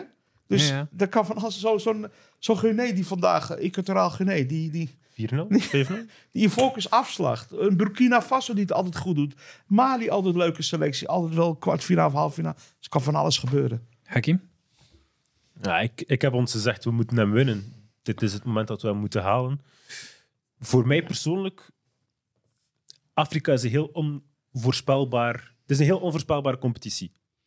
Afcon is kwartje gooien of ja, dobbelsteen gooien en kijken wat eruit komt. Eh, je kan de gekste resultaten verwachten. Maar als je kijkt, zou je moeten als eerste doorgaan in deze groep. Daarmee krijg je een gunstigere loting, normaal gezien. Ik denk, als het inderdaad Kaapverdië zou worden, kunnen we onze revanche nog nemen voor dat gelijkspel, waar we ook wel veel beter waren, waar die doelman inderdaad nog voor veel tussen zat, et cetera, et cetera. Maar zouden we moeten winnen? En dan moet je eerst geluk hebben met de draw die je krijgt, de volgende tegenstander, maar ook in de wedstrijd. Ik herinner me die wedstrijd tegen Egypte bijvoorbeeld, die laatste, was laatste minuten, die goal, eh, of tenminste, ik, ik kan het... Ik kan De kans van Egger. Tegen failliet. Het was tegen... Het was tegen no, Eggert, het was Eggert, inderdaad. Ja, die, ja. die speelt in mijn, in mijn hoofd opnieuw af. Ja. Ja. En dan denk je mezelf van, het, het kan allemaal zo anders lopen, maar één wel- actie, één keuze, één specifieke looplijn, die of één iemand die zijn man niet volgt, en het kan klaar zijn. Ja. En zeker in Afrika hebben we, hebben we wel al gezien van, we, er kan afbraakvoetbal gespeeld worden als het nodig is. Er kan 40 minuten effectieve speeltijd zijn. Dus ik heb al zoiets van, dat moet je ook allemaal in acht en meerekenen. Maar we moeten hem eigenlijk gewoon winnen dit jaar. We zouden hem moeten winnen. Als we hem niet winnen, dan wil ik eruit gaan als strijdend. In de zin van alles naar voren, vijf spitsen erin gegooid, alles geprobeerd om proberen te scoren. En dan, dan kan ik ermee leven in een bepaalde zin. Maar als het op zijn 4-1-4 zal zijn en dan oh, we, we blijven met die ene spits spelen of we zetten misschien nog een tweede bij en we zakken wat meer achteruit, ja, dat, dan, dat, dat, dan liever niet. Dus eindwinst? Eenswinst. Yes. Inshallah. Inshallah. Dat zou mooi zijn. Eh, wat je zei over Noord-Afrikaanse landen. Hè. Mustafa gebruikt die, gebruikt die eh, statistiek heel vaak. En het is wel frappant. Ik ga nu wel zeggen dat ik het juist zeg of niet, maar de afgelopen twintig jaar dat we geen, enkel, geen enkele derby hebben gewonnen op een eindtoernooi. Met een eh, buurland bedoel je? Ja. Nou ja, Algerije natuurlijk in 2004. 2004 is de laatste keer. Ja, alleen Arab Cup dan, als je die Ja, ertussen nee. Ja, Ja, oké, klopt, nee. ja. Ja. Nee. Dus dat, dat wel door de hoofden. Ik ben echt benieuwd als we tegen Tunesië uitkomen. Dat zal, dat zal Maar het zal wel leuke wedstrijd zijn. Tunesië, andere kant wil ik die tegenkomen, andere kant wel weer niet. Ja. Maar Tunesië wil, heb ik zo'n afkeer tegengekregen na zoveel keren dat je verliest met goed voetbal. Hè? En dat je het toch niet Maar haalt. er is maar Ja. één land die we echt willen treffen. En daarvan Dat is Algerije. toch? Algerije, Ja, maar ja. die, die, Ja. ja. ze halen inderdaad die knockouts, maar ik denk die zitten aan de andere kant, dacht ik. Hè. Ja.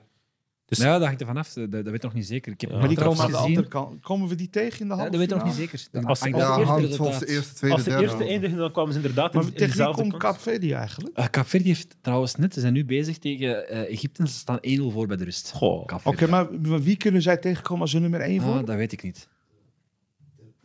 Een derde. Eh, ik weet niet welke derde. Eh, trouwens, Andy, kom eens even. Ehm, heb je een boodschap voor de Marokkaanse supporters? Want ze vragen heel hard naar u. Zeg maar. Hij heeft het wel koud met trillende handen ook. Ja, ja, kom. Daar is de camera. zeg maar, hier is de micro. Wat heb je de Marokkaanse supporters te vertellen? Aan alle Marokkaanse broeders en zusters gegroet. Eh, ik ben Andy Kissé, maar jullie kennen me alvast al. Ik word genoemd als de grootste Marokkaan-hater. Dat is niet waar. Terecht. Dat is niet waar. Ah, jawel, jong. Dat is niet waar. Ah, hebt ons, hebt ons van corruptie beschuldigd op een e-sports evenement. Ja. Wauw, is dat waar, Andy? Ja? Maar er is gewoon een grote voetbalrivaliteit tussen ons. Maar voor de rest, iedereen weet dat ik elke ochtend een Marokkaans ontbijt ga nemen. Ze hebben een goede goede klaarlijk. eieren, ze hebben alles op het gemak. En munten, ja, geweldig. Nee, nee, maar echt, eh, jullie hebben jullie best gedaan tegen ons. Wij waren iets beter. hè. 1-1 was een, ah, toch geen eerlijk resultaat. We moesten winnen, maar hoop dat we elkaar bij de finale zien. Hoe ver, hoe ver geraakt Marokko, als je echt eerlijk bent? Eh, in deze vorm dat jullie nu zijn, echt eerlijk, ik denk kwartfinale. Ik denk als jullie echt een, terug een beetje het niveau van 2K halen, eh, dat, dat, wel, dat jullie normaal moeten winnen. Het probleem is, en dat is wat ik vaak ook tegen jullie zeg, van, vanaf dat jullie de bal hebben, of moeten hebben, en meer de match moeten controleren, wordt het moeilijk. Vanaf dat jullie wel counter moeten spelen, is het iets makkelijker. Dus, veel geluk, hè? Dankjewel, Andy. Dit is eigenlijk een eh, short moment dat ik heb opgenomen, zodat we dat kunnen doorsturen naar de spelers om te zien wat voor hagra dat eh, de Congolezen eh, gooien op ons. De volgende wedstrijd, dat ze echt gaan zien wat het echte Marokko is, inshallah. Heren, ik wil jullie bedanken. Het was een zeer leuke, leuke, ja, leuke aflevering. Bedankt. Ik denk, Rashid, je moet nog een eindje rijden. Je ook, Hakim. We hebben hier eigenlijk alle uithoeken van België en Nederland hier samen. Dus dankjewel. Ja, bedankt. Aan iedereen, ik moet dat verplicht zeggen, maar liken, sharen en commenten. Dat zorgt er blijkbaar ook voor dat het algoritme omhoog gaat. Dus zeker blijven doen. En als er bepaalde discussies aan bod zijn gekomen waar je zelf een mening over hebt, laat het niet na om eh, hierop te reageren. Shukran, slemme.